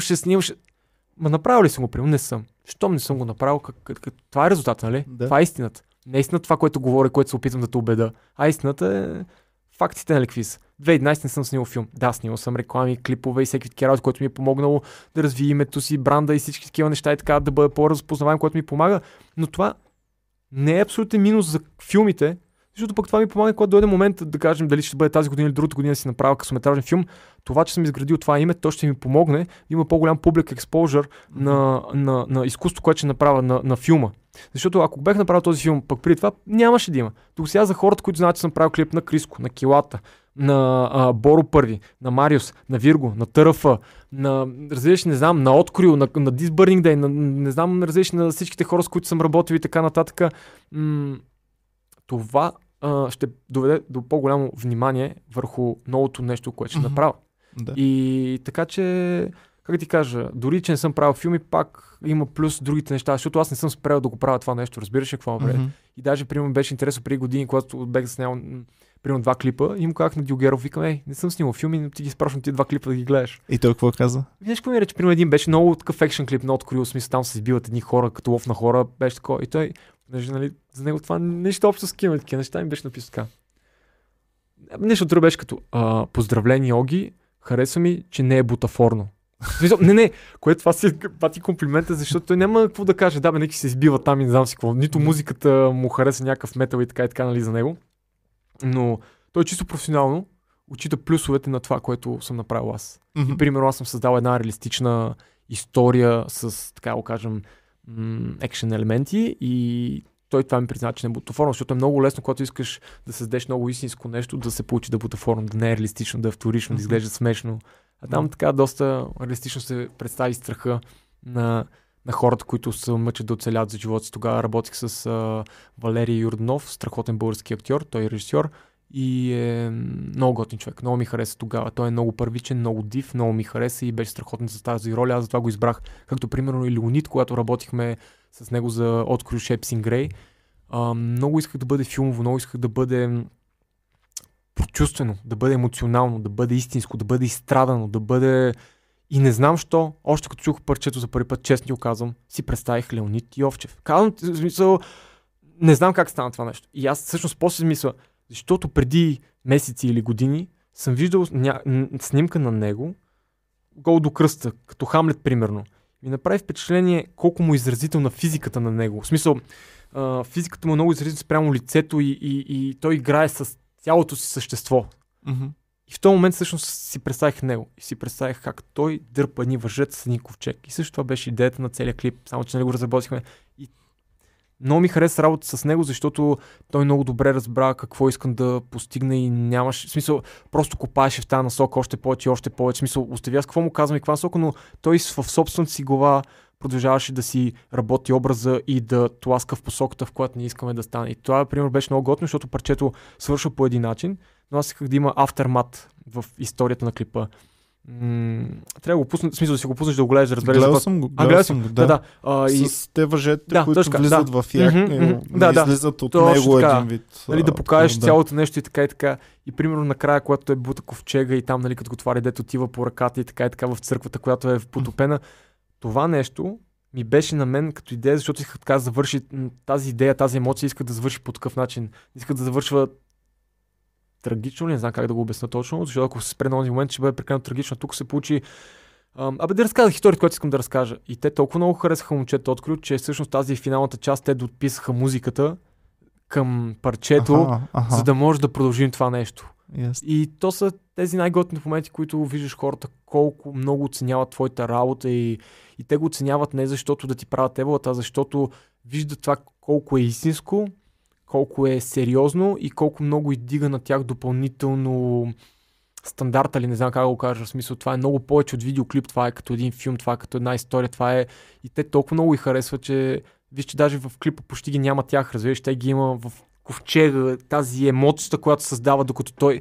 В смисъл, аз обичам много да боря с метафори, обичам много да... как ти кажа, да... Искам да има нещо оф. Тия нормалните неща не ми харесват, разбираш, скучни са ми. Много съм изскучен, чести окана. Искам да е нещо по-различно, по-уникално. Нали? В нашия свят няма различни неща, няма уникално. Нали? Всичко е правилно, всичко ние го знаем. Но аз за мене, спрямо моите разбирания, спрямо моите идеи, спрямо... искам да правя това, което ми се прави. Артистите винаги ли се навиват или... Ми аз до сега не се сещам някой проблеми който... не си имал. Не съм имал. Защото ще кажа, при мен са ми много мотивирани нещата, разбираш ли. Те не са луишки. Примерно, когато в началото започнах да работя с различни екипи, нали, с оператори, така и така, като бяхме млади, така, като бяхме по-малки, тогава имах, примерно, съм влизал, казвам, примерно, искам да го снима тук, еди какво си, и да кажем оператор, ама не, не го снима, тук ще го снима, еди къде си. Не мога да повярвам, че хората ми говорят така. И тогава, примерно, те си мислиха, че аз просто имам голямо его, разбираш ли? И понеже Оги казва, нали, Супер Щупен казва, това трябва да стане така, разбираш ли? И понеже аз съм режисьорче, трябва да стане така, разбираш ли? А те не разбират, че то наистина трябва да стане така, защото така трябва да стане, защото така ще работи. Нали, аз това съм режисьор, защото си ги представям тези неща и в мен е цялото нещо. Така че... Хубавото е друго, нали, че с годините, когато правиш различни неща, хората вече ти се доказваш и когато работиш, вече е безпредметно да имаш такъв тип разговори, дали ще бъде с изпълнители или с екипа ти, или с екип, дали ще бъдеш за първи път или за пореден път. Хората виждат, че това, което ти казваш е обосновано, че това, което искаш да направи, има много сериозни причини да стане по такъв начин. Тоест, блъсъцина его не е имал при тебе проблем от такова нещо. Не, не се сещам. Да. Миначе, че си един безпроблемен човек, който в живота си... Това обаче за мен много често се случва от много работа. Защото когато работиш много и това нещо се вижда от всякъде, тогава сякаш всеки гледа да не ти прави проблем. Докато ако не работиш, ако не си се доказал, ако не си такова, тогава вече можеше да има проблеми според мен. Аз по-скоро ще го кажа така, аз даже имам доста проблеми, но просто си ги решавам. Аха. При мен... Не е такова, вау, няма никаква... Решавам има си пак... Разбираш ли, да се оплаквам, какво ще стане бе човек. Ти знаеш, бях в микстейпа при години на едно хардкор, там парти беше, еди какво се влезе там, виждам се пичага, той само вижда, какво става, да се... Ти винаги си ухиляме. Толкова ли нямаш проблеми, че се усмихна да е. Бе, брат, аз съм фрашкан с проблеми, като всеки един нормален човек. Аз не бия съм извънземно да съм паднал. Е, добре, обаче, идете. Не ви идете като мрънкаш постоянно, какво ще промениш? Ще си решиш проблемите? Не. Проблемите си твои, ти трябва да се стегнеш, да станеш там мъж или какво ти си го кажи и да си решиш проблемите. Какво ти означава това? Да. Дали ще бъдат професионални, дали ще бъдат житейски, винаги има различни методи да се справиш с тях и това е, разбираш, просто и действаш и не се отказваш. Как ти кажеш? Човек, аз съм имал проблеми с хора, които не са ми плащали пари, които не знам си какво, но по един или друг начин се опитваш да го решиш, разбираш какво напред. В смисъл, изпадаш във всякакви житейски ситуации и се учиш. Просто аз гледам да се уча, разбираш, в смисъл, аз съм от хората, които айде, това не, ще прозвучи много така. Ще е така, които не спират да се учат, но съм от хората, които искат да не спират да се учат. По-скоро така ще го кажа. Добре. Защото това е идеята, поне аз така си мисля, на хората да се развиват постоянно, да ставаш по-добър в това, което правиш. И като ставаш по-добър в това, което правиш, ставаш по-добър като човек. Като ставаш по-добър като човек, ставаш по-добър в това, което правиш, разбираш ли? Така че аз винаги имам една така теория, преди време съм си казал, винаги много странни сравнения. Казах така, ако се научиш да, примерно, да забиваш пирони, това ще ти помогне да станеш по-добър програмист. Разбираш ли горе-долу, какво искам да кажа? Разбирам много добре. Алгоритъма на учене е един и същ, без значение какво учиш. Да. И това, дори да станеш, примерно да кажем, по-добър готвач, това ще ти направи да станеш по-добър режисьор. Защото всяко нещо, което учиш, ти помага за другото нещо, което правиш. Защото, примерно, ако ти се научиш, примерно, да кажем, да забиваш пирони, измислям си, това ще те научи на дисциплина, на точност, на съсредоточеност, да си премериш удара, интензитета, какъв пирон, какъв чук. Нали ме разбираш всичките. И ти ще влезеш толкова в детайлно да го разбереш тази работа, че тази същата методология ти можеш да приложиш и за готвенето, за рисурата, за програмирането. Това ще те научи на дисциплина. Това ще те научи буквално как да се правиш проблем си. Много добре звучи от твоето уста казано. Проблема е, че не можем да си ги виждаме. Значи много често трябва да се опарим и в другото. Научил си един урок от едното нещо, преместваш се в другото нещо, трябва и там да го научиш същия урок, но хубавото е, че тогава малко по-бързо вече научаваш. Кликваш и се получават нещата. Да. Кой ти е любимия проект? Кой ти е най-при сърце нещото, което си прави, наистина те е накарало да си кажеш, това е. Това е супер яко. Да съм честен с всеки един проект, който правя. Казвам ти го съвсем сериозно. Аз много харесвам работата, която правя и не правя компромиси с нея. И за мен всеки следващ проект е най-новото ми нещо, най-интересното ми нещо, нещо, което искам да направя. Примерно ти казвам, Вирго да ми се обади и ми казва, брат, айде утре да снимаме клип. Аз няма да направя нито клипа, който съм направил преди това, нито клипа, който съм направил след това или еди какво си за този изпълнител или за него. Аз ще направя новото нещо, което искам да направя. Аз дори нямам идея какво е това. Ще ти кажа честно за клипа на Боро, нещо сетих и за Мариус. В един момент толкова ми хареса, смисъл, тя ми хареса парчетно, толкова това казах на екипа. Ей, не знам какво ще бъде, ама нямам търпение да разбера какво е то. В смисъл, аз усещам вътре в мене как искам да го направя този клип. Не знам изобщо какво ще правя. Космически кораби ли ще бъдат, в морето ли ще бъде, нямам си на идея. Но нямам търпението да разбера какво ще направя. Разбираш ли какво говориш? Да. Искам да го открия, бе, брат, искам да го намеря, не знам как ще бъде. Не знам. Толкова запален, като си наистина действа човек. Наистина, смисъл, като... то това е истината, разбираш, смисъл, как да ти кажа, ти ако не гориш за това, което го правиш, ти не можеш да го направиш. Или ти кажеш, клипа, що е толкова добър. Ми, брат, той е толкова добър, защото аз искам да е толкова добър. Mm-hmm. Нали разбираш какво? Аз не се примерявам с нещо средностатистически, не се примерявам с нещо, колкото вземеш някой лев. Не се.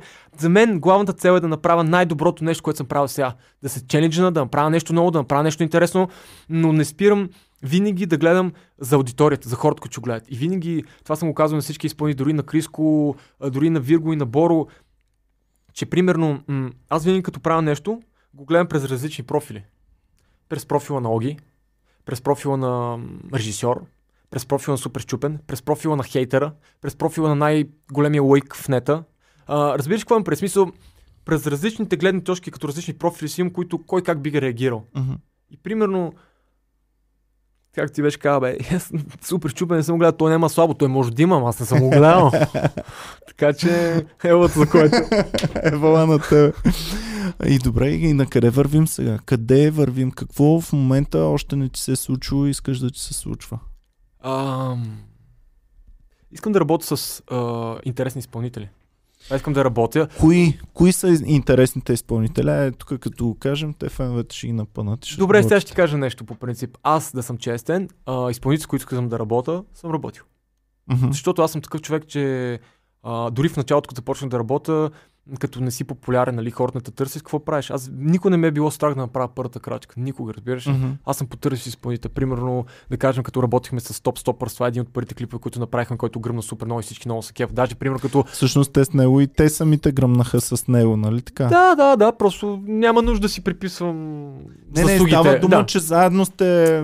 Да. В смисъл, те си бяха група преди това, ме кефиха, аз на лош, примерно, съм така голям фен от преди кефът нещата, които той прави. Мен много ме скефи, че с ложката, примерно, ще направим нещо и викам, даже готино беше, че нали, с другите и като го направихме, това ми беше много иска да го направя. То всъщност стана като някакво първо портфолио на Супер Щупен, реално погледнато, но аз не съм го гледал по такъв начин. Просто исках те да ги направя по възможно най-цветния начин, най-интересни, да покажа индивидуалността на всеки един. Не случайно, примерно, дори там има Морфал Комбат. Той седи ложката, бам-бам-бам-бам и нали. И те бързите преходи, които ти транзишените, не знам какво. На Командарев, само ти кажа, той е мой преподавател, когато бях в Нов български, му показах един косметражен филм, който съм направил "Всичко е свързано", който там спечелих една награда, беше тя някакъв конкурс беше там, whatever, who cares, нали? И му показах него, което нямаше чак такива транзишни, но беше много добре монтирано, чисто като при топката стъркали, тя взима момиче, тя тръгва в гората, погледа, в смисъл много флуидно. И той го гледа, това е много, това е и страхотно. И ми направи, каза, това е същото и ми спомена, сега ще излъжа, един френски режисьор, който е правил Мистер Ноубади с Джаред Лето, но не знам кой е точно режисьор, не мога да спомня в момента името. Той каза, това като го гледах, едно като мен ми напомня ония режисьор. В смисъл такъв, че това е супер силно и каза, вика, това трябва да продължи да го използваш, щом го усещаш толкова, в смисъл, що можеш толкова добре да го правиш, ти трябва да продължи да го правиш това нещо. Mm-hmm. А пък онзи режисьор, той е постоянно, примерно, сълза на гъла, пада в това една риба, минава, различни, те са ме такъв тип преходите, някакви супер сюрреалистични такива неща. И за мен беше много голям комплимент, че примерно той го оцени по такъв начин. И примерно Дилгеров пък с него, когато започнахме 2007, когато се видях майчовския клас, тогава беше толкова готино цялото нещо, че написах един сценарий. Той искаш да работиш с неавторски сценарий, а с готов литературен сценарий, който всъщност, за да можеш да се фокусираш само върху рисурата, а не си го обикновеното пише сценарий. Много готино само на мен. Но още двама човека разреши да си направят сценариите. Това много ми хареса, че по начин, който е повярвал в мен. И тогава, примерно, бях направил един късометражен филм "Паралайз", да ти казвам, стоп кадър анимация. Той е малко като видеоклип и той му опуснах и той го изгледа и каза, това е страхотно. Вика, това е да обира награди по фестивали. Много ми е интересно колко дълбока следа са оставили в теб те хора, с които са ти преподавали. И Дилгеров сега, да. И този също. Командарев, да. Да. Ми, примерно, сега ще кажа, аз Дилгеров даже не... Уважението идва от това той какъв човек, а не защото е мой преподавател. Uh-huh. Просто такива хора като него, аз ги наричам, той ми е като Бялов. На изчезване. Има 3-ма, 4-ма, 2-ма. Разбираш? Да. Няма повече. Свършва се. И това са динозаври, това са мохиканти. Дали ще има отново такива хора или времената до такава степен са се променили, че наистина такъв тип хора ще изчезнат? Аз не мисля, че ще има точно такъв тип хора. Може да има подобно, но не такъв тип хора, защото такъв тип хора се раждат в определен тип времена. Mm-hmm. Времената раждат хората. Да. Дали знаеш, тежки времена раждат силни характери. Mm-hmm. Слаб, в смисъл, нормално живеене ражда слаби характери. Разбираш какво бре? Значи сега по време на коронавируса трябва да се раждат тепърва новите силни характери. Да, абсолютно. Войници смелчаги да продължават и така. Добре, и какво? Не ми каза кои, да. С кои изпълнители. Каза, че си работил вече с всички, които искаш. Примерно ще кажа... Примерно, да съм честен, чак дълго време не, но исках да работя с Вирго. Защото мен много ме кефи, примерно. Той много ми допада. Аз много харесвам хора, които вярват в себе си. Mm-hmm. Много харесвам хора, които се борят. Много харесвам хора, които не обръщат внимание на другите. И колкото да има хора, които искат да ги свалят или да кажат, ти не ставаш, ти да докажеш, че ставаш. Mm-hmm. Защото не е важно хората какво говорят за тебе, е важно ти какво мислиш за себе си. И дали имаш обективна представа за това нещо. Ти можеш ли против чуждото мнение, против, примерно, ти имаш късмет и си работил и за това, че хората те харесват. Аз не вярвам ти да имаш много хейтери. Не, ти луци имам преди със сигурност. Има супер много хора, които не ме харесват. Това ти го гарантирам. В смисъл, това е... Достигат ли до теб? Не, аз не... Зато няма как да достигне. Не знам как ти го обясна. Да. Аз не комуникирам... Не знам.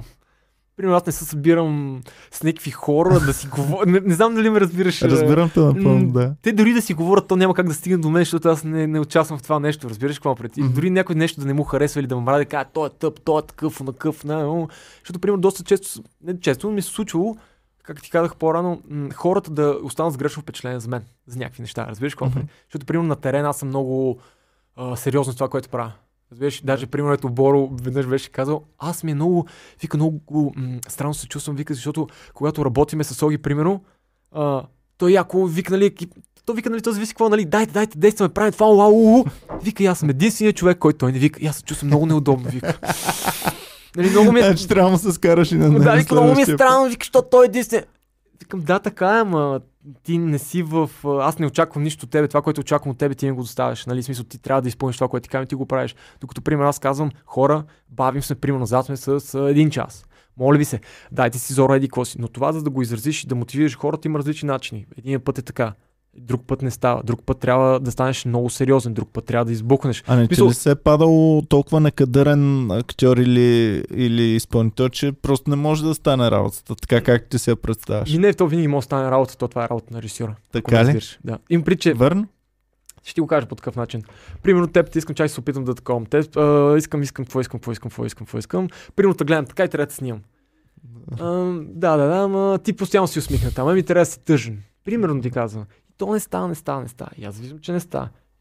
Значи ще го направя да стане. Разбираш мисъл, ще го променя. Аз казвам, че е нашата работа да направим нашите хора да изглеждат добре. Ама това е също, това е въпрос на импровизация. Аха. И колко си добър да импровизираш. Mm-hmm. Защото, примерно, ще ти кажа нещо, аз това винаги съм го твърдял. Не е важно конкретиката, а е важна посоката. Ако имаш конкретиката, ти си го научил на Изус. И ако ти липса едно парче от тази конкретика, ти не можеш да си наредиш пъзел и всичко рухва. А когато имаш посоката, ти смениш това парче с друго парче и ще стигнеш там, където искаш да стигнеш и постигнеш резултата, който искаш да постигнеш. И когато го знаеш това, ти се фокусираш върху правилните неща. Аз съм наредил абсолютно всичко, както Боро беше казал, ред по ред, всяко едно нещо на текст, имам всяка една сценка, всяко едно нещо, всяко едно. Ако в изпълнението на това конкретно нещо нещата не се получават, винаги мога да импровизирам, да подмена, да смена, да разбираш какво напред. Както, примерно, ако ти си постоянно усмих, там не трябва да си тъжен, защото нещо е станало. Аз просто така ще го... Знам как да го направя. Ще направя, че твоята тъга да бъде с усмивката. Аз ще го направя така, че твоето усмихване да бъде най-големият ти плач. Такъв смисъл, твоята усмивка да накарат да разреве хората. Разбираш ли какво правят? Mm-hmm. Нещо, което дори няма да се постигне с тагата, примерно, ако трябва да изразиш тага. Така че то просто зависи колко си добър в крафта, който боравиш, колко добре го познаваш това нещо, знаеш какви са ти периметрите и дори да имаш ограничения, ти пак можеш да измислиш как да го обърнеш, да го направиш, за да стане. Но пък това с актьорите, другото, което е, нали, той има кастинг за това да ти имаш, като да го видиш, всъщност ще стане ли това, което искаш да направиш. Да. Нали, единственият начин, който не може да смениш актьора, ако актьорът изпълни, за който трябва да работи в смисъл да изпълни. Аз за това си мислих, примерно, някаква млада мацка, mm-hmm. има кинти, mm-hmm. някой плаща, звъни ти на телефона, казва ти колко, ти казваш хикс, тя казва няма проблем, цак, ето ги, правим ли го? Първо само ти кажа нещо, за мен най-важното, преди говорим за пари, за каквото и да било, за мен най-важното е да чуя парчето. Ако парчето не ми харесва, не го усета, не го правим. Предполагам, няма ти харесат такъв тип парче, така че... Добре, за да ти казвам. Защото такъв тип неща не за друго. Обикновено са безлични, обикновено mm-hmm. няма. Това, което слушам от теб, трябва да е лично, трябва mm-hmm. да има душа, трябва mm-hmm. да има нещо mm-hmm. вътре, някаква същност. Има едно друго нещо, което малко странно ще предочи, но аз съм добър дори в... Не съм го правил, но просто ти оказвам, че съм добър дори в нещо, което е безлично, аз мога да го напълна. Ага. Разбираш ли? Да. Наистина мога да го напълна със смисъл. И даже много пъти си ми казвали някакви хора, приятели. Брат, ти си ги направил, ти да изглеждат като рапъри, бе. Ба, смисъл, ти изглеждат като рапъри, разбираш ли, ма? Нали? Така че мен ме бива да създавам образи на хората и да ги представям. Аз това ти казвам, както и Боро беше казал, че ние се познаваме с него и това, което измислям определени неща за него, те отговарят на неговата същност. Аз се съобразявам, аз дори да се провокирам от моята личност и че казвам, че аз го измисля за мене, но аз го правя за него. Аз го чувствам, но знам, че това образа, който ще бъде Боро и знам, че трябва да отговори на него като личност, като характер. Да. Аз не се опитвам да измена хората, Дори, примерно, сега с Вирго, като работихме лято за пръв път с Вирго и Търфа за нереално, много исках, то не се получиха нещата, в смисъл такъв, че исках да се видиме преди да снимаме, да си карам един ден, като да пием бир и това нещо се видим. Не, един ден и там няколко часа, защото аз съм познавам творчеството, но го познавам отстрани. Аз съм наблюдател. Аз искам да влеза по-вътре в кухнята, за да мога да го опозная по-добре него и да мога това, което ще покажа на екрана или изборите, които прави героя, да са адекватни на неговата същност.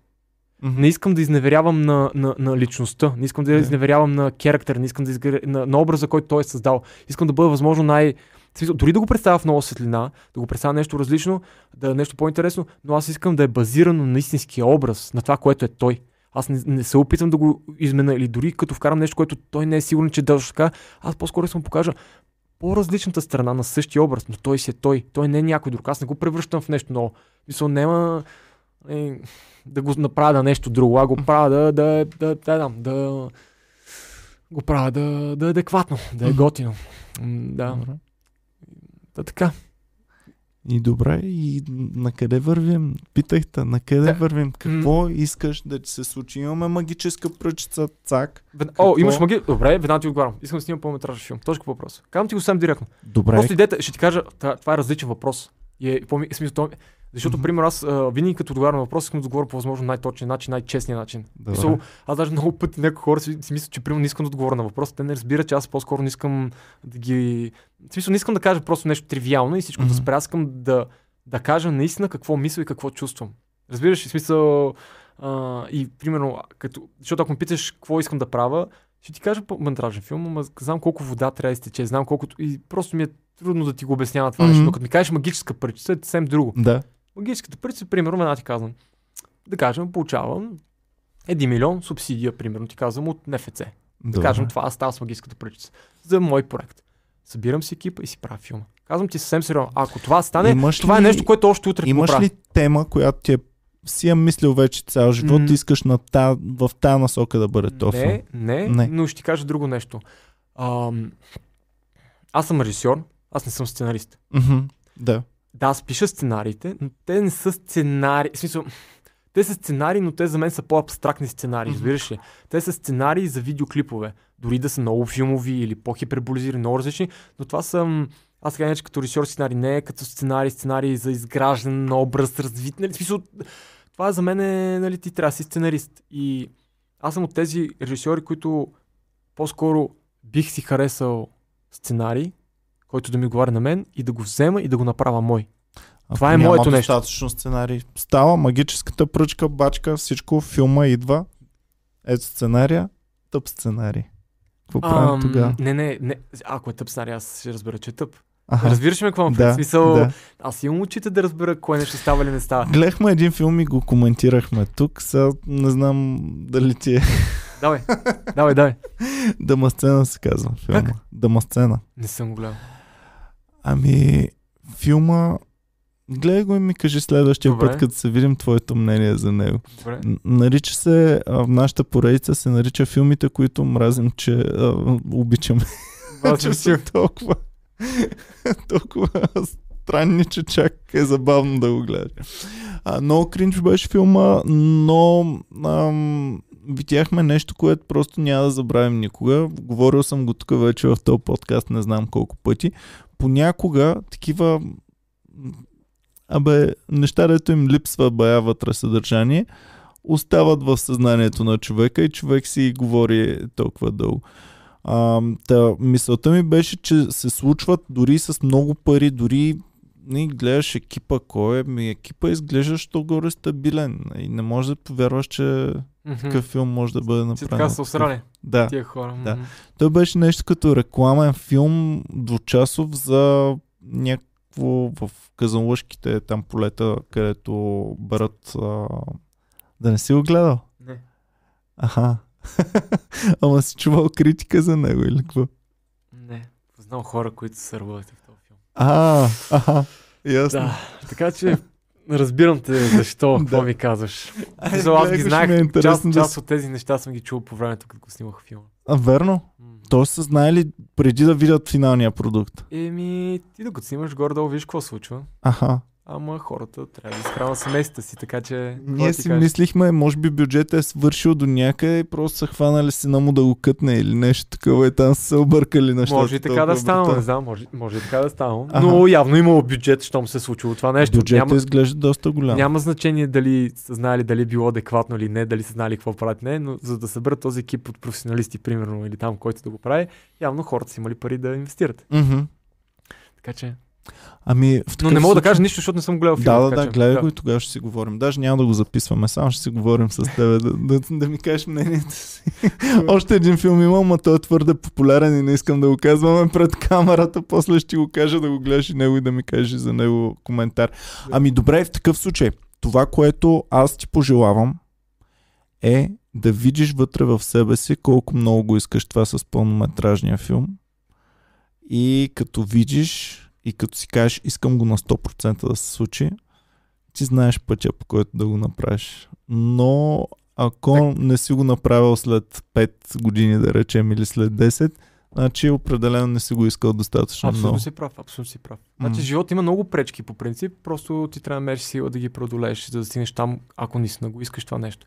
Защото, примерно, аз съм много такъв до някакъв степен праволинен в нещата, които правя от гледна точка това, че знам. Не обичам да се изхвърлям, това ще го кажа. В смисъл, не обичам да... примерно, един приятел много добър ме попита, пак ти казвам Васо, дето ми е много добър приятел от детството, ми каза следното нещо. Каза ми, ти би ли направил филм за Ботев? Аз се замислих и отговорих, не съм сигурен, може би за сега не. И той много се очуди, много ми одобри отговора ми, така ще го кажа. Защото аз смятам, че това е толкова сериозна тема, за толкова интересна личност, че аз не съм сигурен, че имам капацитета да го направя това нещо. И това е едно от нещата, които е много важно човек да бъде реалист с това, което е.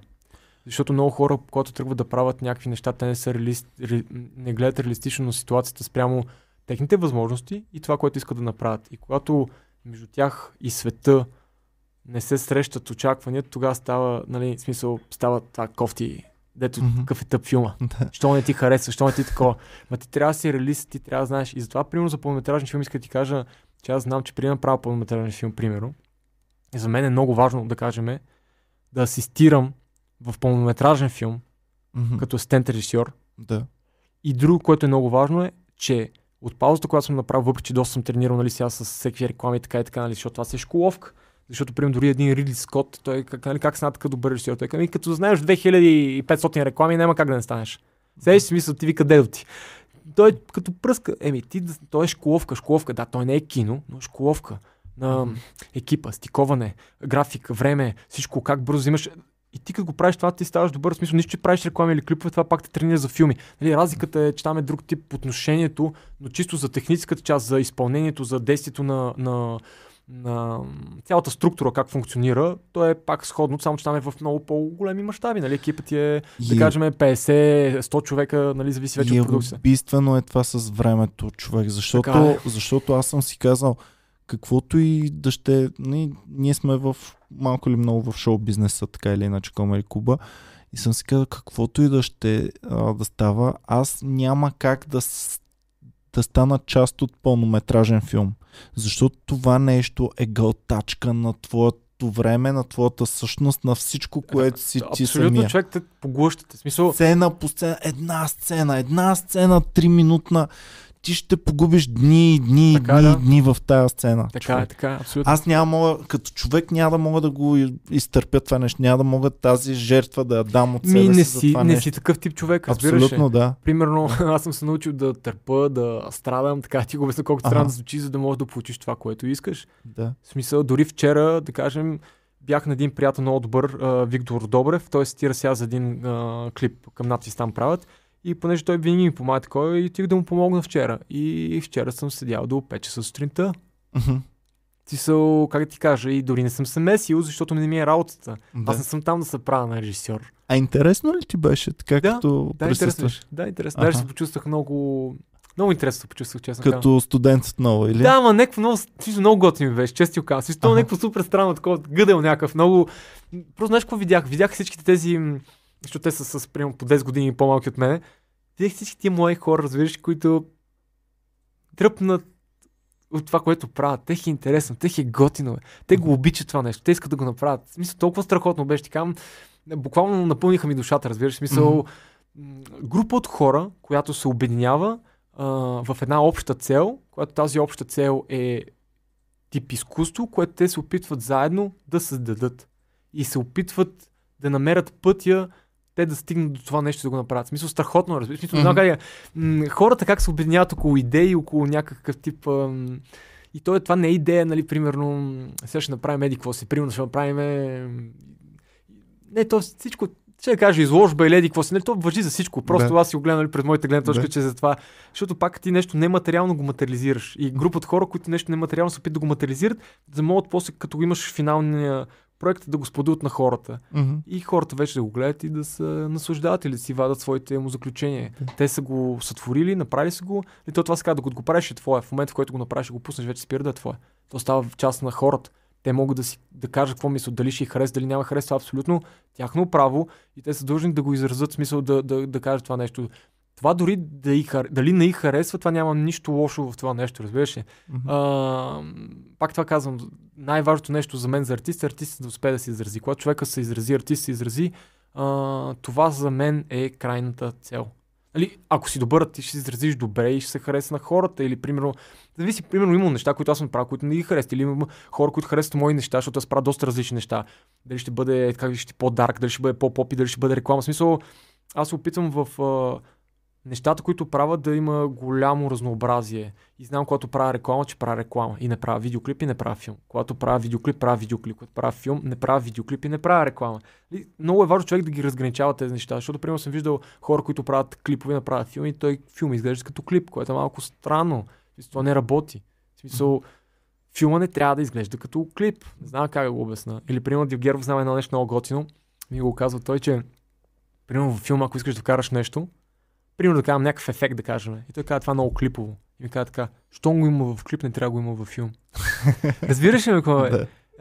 За да го има в клип, то със сигурност е било измислено най-вероятно преди това във филм, който се първо, второ, трето, поизтъркал и след това, че влиза в масова употреба. Разбираш ли го вред? Щом е в масова употреба, изкарай си го от изкуството това нещо. Ага. Което съм абсолютно съгласен, защото филмите имат различен ритъм, различно нещо. То пак зависи какъв е филма, какъв е жанра, какво искаш да направиш, как искаш да направиш. Например, това, което ме пита по-рано, със сигурност филма, който аз ще искам да направя, ще бъде късометражен или пълнометражен, ще бъде нещо, което отговаря на моята идентичност. Дори да има някакъв комерциален елемент, той няма да бъде като за комерциална публика, а по-скоро ще хване нещо, това нещо. Примерно, кажем, комерциалният елемент в филма, който аз ще направя, примерно ти казвам, примерно, ще бъде TikTok. Но аз ще погледна друга страна на TikTok. Нали? Разбирам, да. Аз пак ще хвана нещо комерциално, примерно, защото се котира, защото интересно или ме влече по някакъв начин, но аз ще го представя по такъв начин, за да бъде интересно. Mm-hmm. Примерно, знаеш, какво ми хрумна на мен, защото аз имам, мен много ме бива за ядрото да раждам, разбираш? Мен много ме бива да измислям идеята, есенцията. Нали, да развия, но за мен най-добрият вариант ще бъде, ако аз имам есенцията за филма, който искам да направя и да работя с сценарист, който, нали, драматург, който да успее да напише както трябва да бъдат написани историята и керактерите да се развият. Да, аз имам как искам да го развия, но не мога да го опиша, защото не съм сценарист, не съм драматург, разбираш ли? Да. И ти трябва човек, който да направи тази структура, за да може да работи, защото най-важното нещо в един филм, колкото искам да кажа, че режисурата е сценария. Защото ти трябва да имаш много добър сценарий, за да можеш да го направиш. Нямаш добър сценарий. Писал много рядко, той има такива случаи, да няма сценарий или да няма добър сценарий, или да няма сценарий изобщо, но да има добър филм. Mm-hmm. Това са много редки случаи. Задължително трябва да имаш добър сценарий, за да направиш добър филм. Да. Да. А пък, разбира се, може да има добър сценарий, да има лош филм. Със сигурност, да. Много често го виждаме. Много често виждаме лош сценарий и лош филм и всичко лошо и така нататък. Да. Но нямам търпение да се сбърне това с твоята мечта, да видим филма на Супер Щупен и се надявам да можем на кина да го гледаме тогава. Дано. Това с локдауна бързо да мине и да си мине реда. Аз нямам търпение, човек, мани филмите, нямам търпение да ходя на концерти. Ами толкова ми липсват концерта, че не съм малко да пътуваш извън България, да си видиш любимите групи, да послушаш по фестивали. Страхотно. Аз се радвам, че по-миналата година всъщност, преди локдауна, поне беше годината на фестивалите. Ходих в... Коя група успя да видиш? Много групи, смисъл, примерно в Electric Castle в Румъния. Ходихме, там гледахме Limp Bizkit, Florence and the Machine, While She Sleeps, което беше супер брутално, Bring Me the Horizon, които са ми супер любима група. Главно заради Bring Me the Horizon отивахме и беше страхотно шоу. В смисъл, беше наистина много яко и след това няколко дена, в смисъл 2 седмици може по-късно, ходихме в Zigit фестивал в...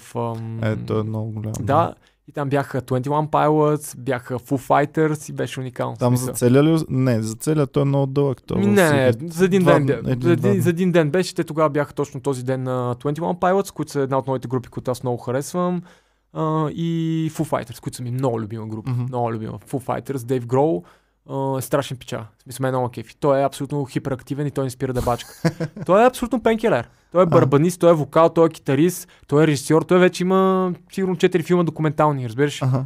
Той е уникален, той не спира, той си казва, аз не мога да спра да... Документалното кино е много интересно и сега мисля, че набира в момента някаква скорост. Сега има възраждане документалното кино заради социалните мрежи, защото започнаха да се правят по-креативни документални филми и са по-къси. Не знам как ти кажа, в смисъл, по нов начин започнаха да навлизат документалното кино. Да, и като че ли платформите дадаха възможност, Netflix, HBO дават възможност. Да, и примерно, аз ще кажа какво имам предвид като тези на Vice, които правиха къси и такива неща. Примерно, това е тип за мен възраждане на документалното кино. Mm-hmm. И аз няма забравя, примерно 2012, като бях в Берлин, защото при това съм гледал документално кино, но се гледах какви документални кино. По БНТ, разбираш ли, Побрид? What the fuck, бро, какво е това по дяволи? Това е най-скучно нещо. Научно популярен го наричах аз. Да, то е толкова скучно, че ти никога не искаш да чуеш документално кино, дори да е интересна темата. И бях в Берлин, един пич ми пуска един късометражен филм, който е правил, който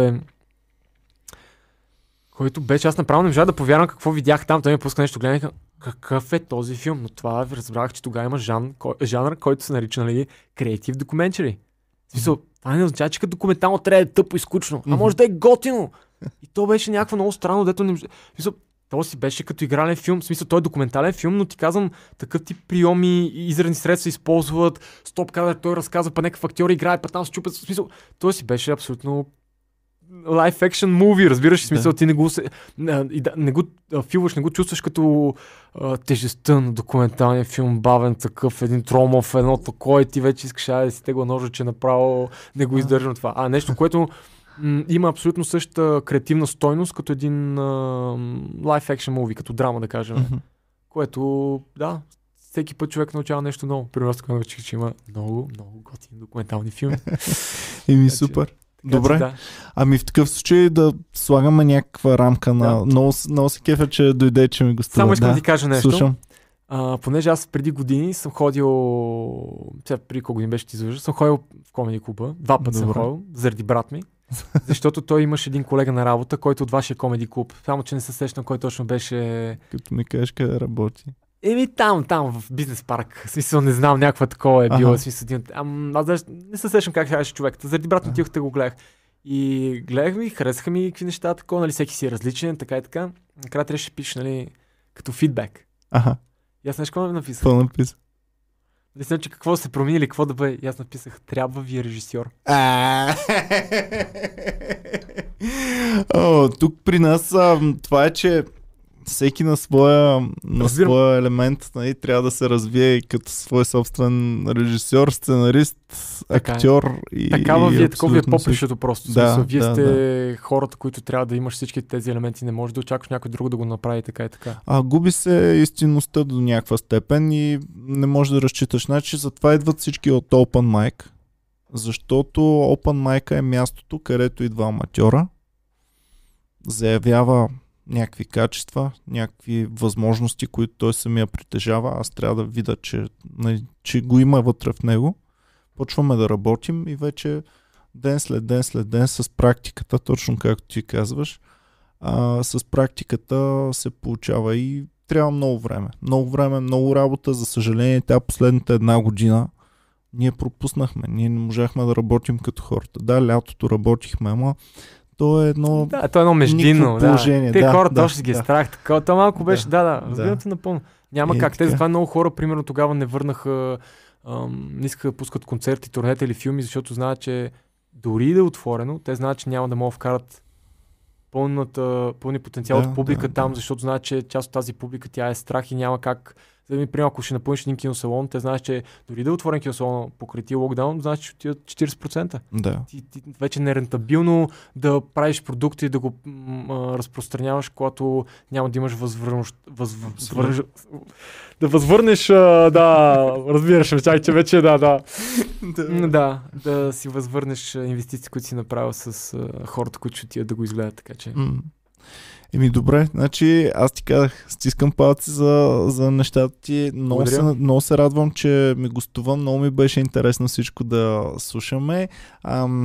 Сега преди 2 седмици правих с един много млад човек, който те първа и ще се изявява. Това е Цуро. Между другото, аз ти казах, аз го гледах и да съм честен, 2 неща ще ти кажа за Цуро. Първо, че той много ме кефи. На Цуро му гледах едно нещо преди време за Кристо. Да. Брат, заклеям се. Това съм го гледал сигурно над 10-15 пъти. Честно казвам. Това нещо всеки път, като го гледам, аз умирам да се смея. В смисъл, това ми е толкова забавно, това, което го направил. Ма толкова ми е забавно, че... И, примерно, много ме изкефи, като го гледах тук в подкаста. Примерно ще го кажа по този начин. Аз поне така си мисля. Той е по-малко от мен, нали? Да. Но според мен, той говориш много повече неща за режисурата и много по-сериозно, отколкото нещата, които аз примерно говорих днес. Знаеш какво напред? Да. Много ми хареса, защото аз за първ път го виждам в такава сериозна светлина, така да го кажа. В смисъл, аз не го следя на нещо чак толкова много, нали? Да. И знам го там, че какво се занимава, какво, че е влогър, нали, как се нарича и така и така. Но просто това нещо много ми хареса. И ми хареса неговия чувство за хумор по начин, който е естествен, колкото е. Много е първичен той, разбираш, мисъл, не се прави някой друг, а си той е много готино. И примерно нещата, които говориш тук, съм съгласен. Всички неща, които той каза, не съм етапа, наистина. Ми хареса, че аз много харесвам, когато виждам хора, които имат сходно мислене като мен. В смисъл, че сме на едно мнение по различни теми. И примерно нещата, които той каза, дали ще те хареса, дали няма те харесва, че какво ще правиш, че с твоите хора да твориш. Това е най-важното. В смисъл, и просто ми допадна, как ти кажа, дори на възрастта, която в момента нещата, които му се случват в главата и по начин, който той мисли, което е хубаво, защото това доказва, че моите хора в България има бъдеще за тях. В смисъл, има качествени кадри, които може да мислят адекватно, разбираш? Ми запалихте ме по режисурата, запалихте ме малко повече да се поинтересувам, защото така е, колкото повече знаеш, толкова по-интересно ти става едно нещо. Така, апетит идва с хапването, така че... Да. И така, тъй, че нямам търпение да видим следващите ти проекти, след това пък да си ги осмислим ние тук и и след това да дойдеш и да ги обсъдим с теб, за да видим дали сме мислили в твоята посока или нещо тотално различно сме видяли в нещата, които си заложил и така. Много ти благодаря, човек. Много ми беше готино. Надявам се на теб. Винаги Супер. Си добре дошъл, винаги благодаря. По всяко време, каквото имаш нужда, сам да се обаждаш. Благодаря много. Благодаря много за поканата. Наистина. Благодаря ти.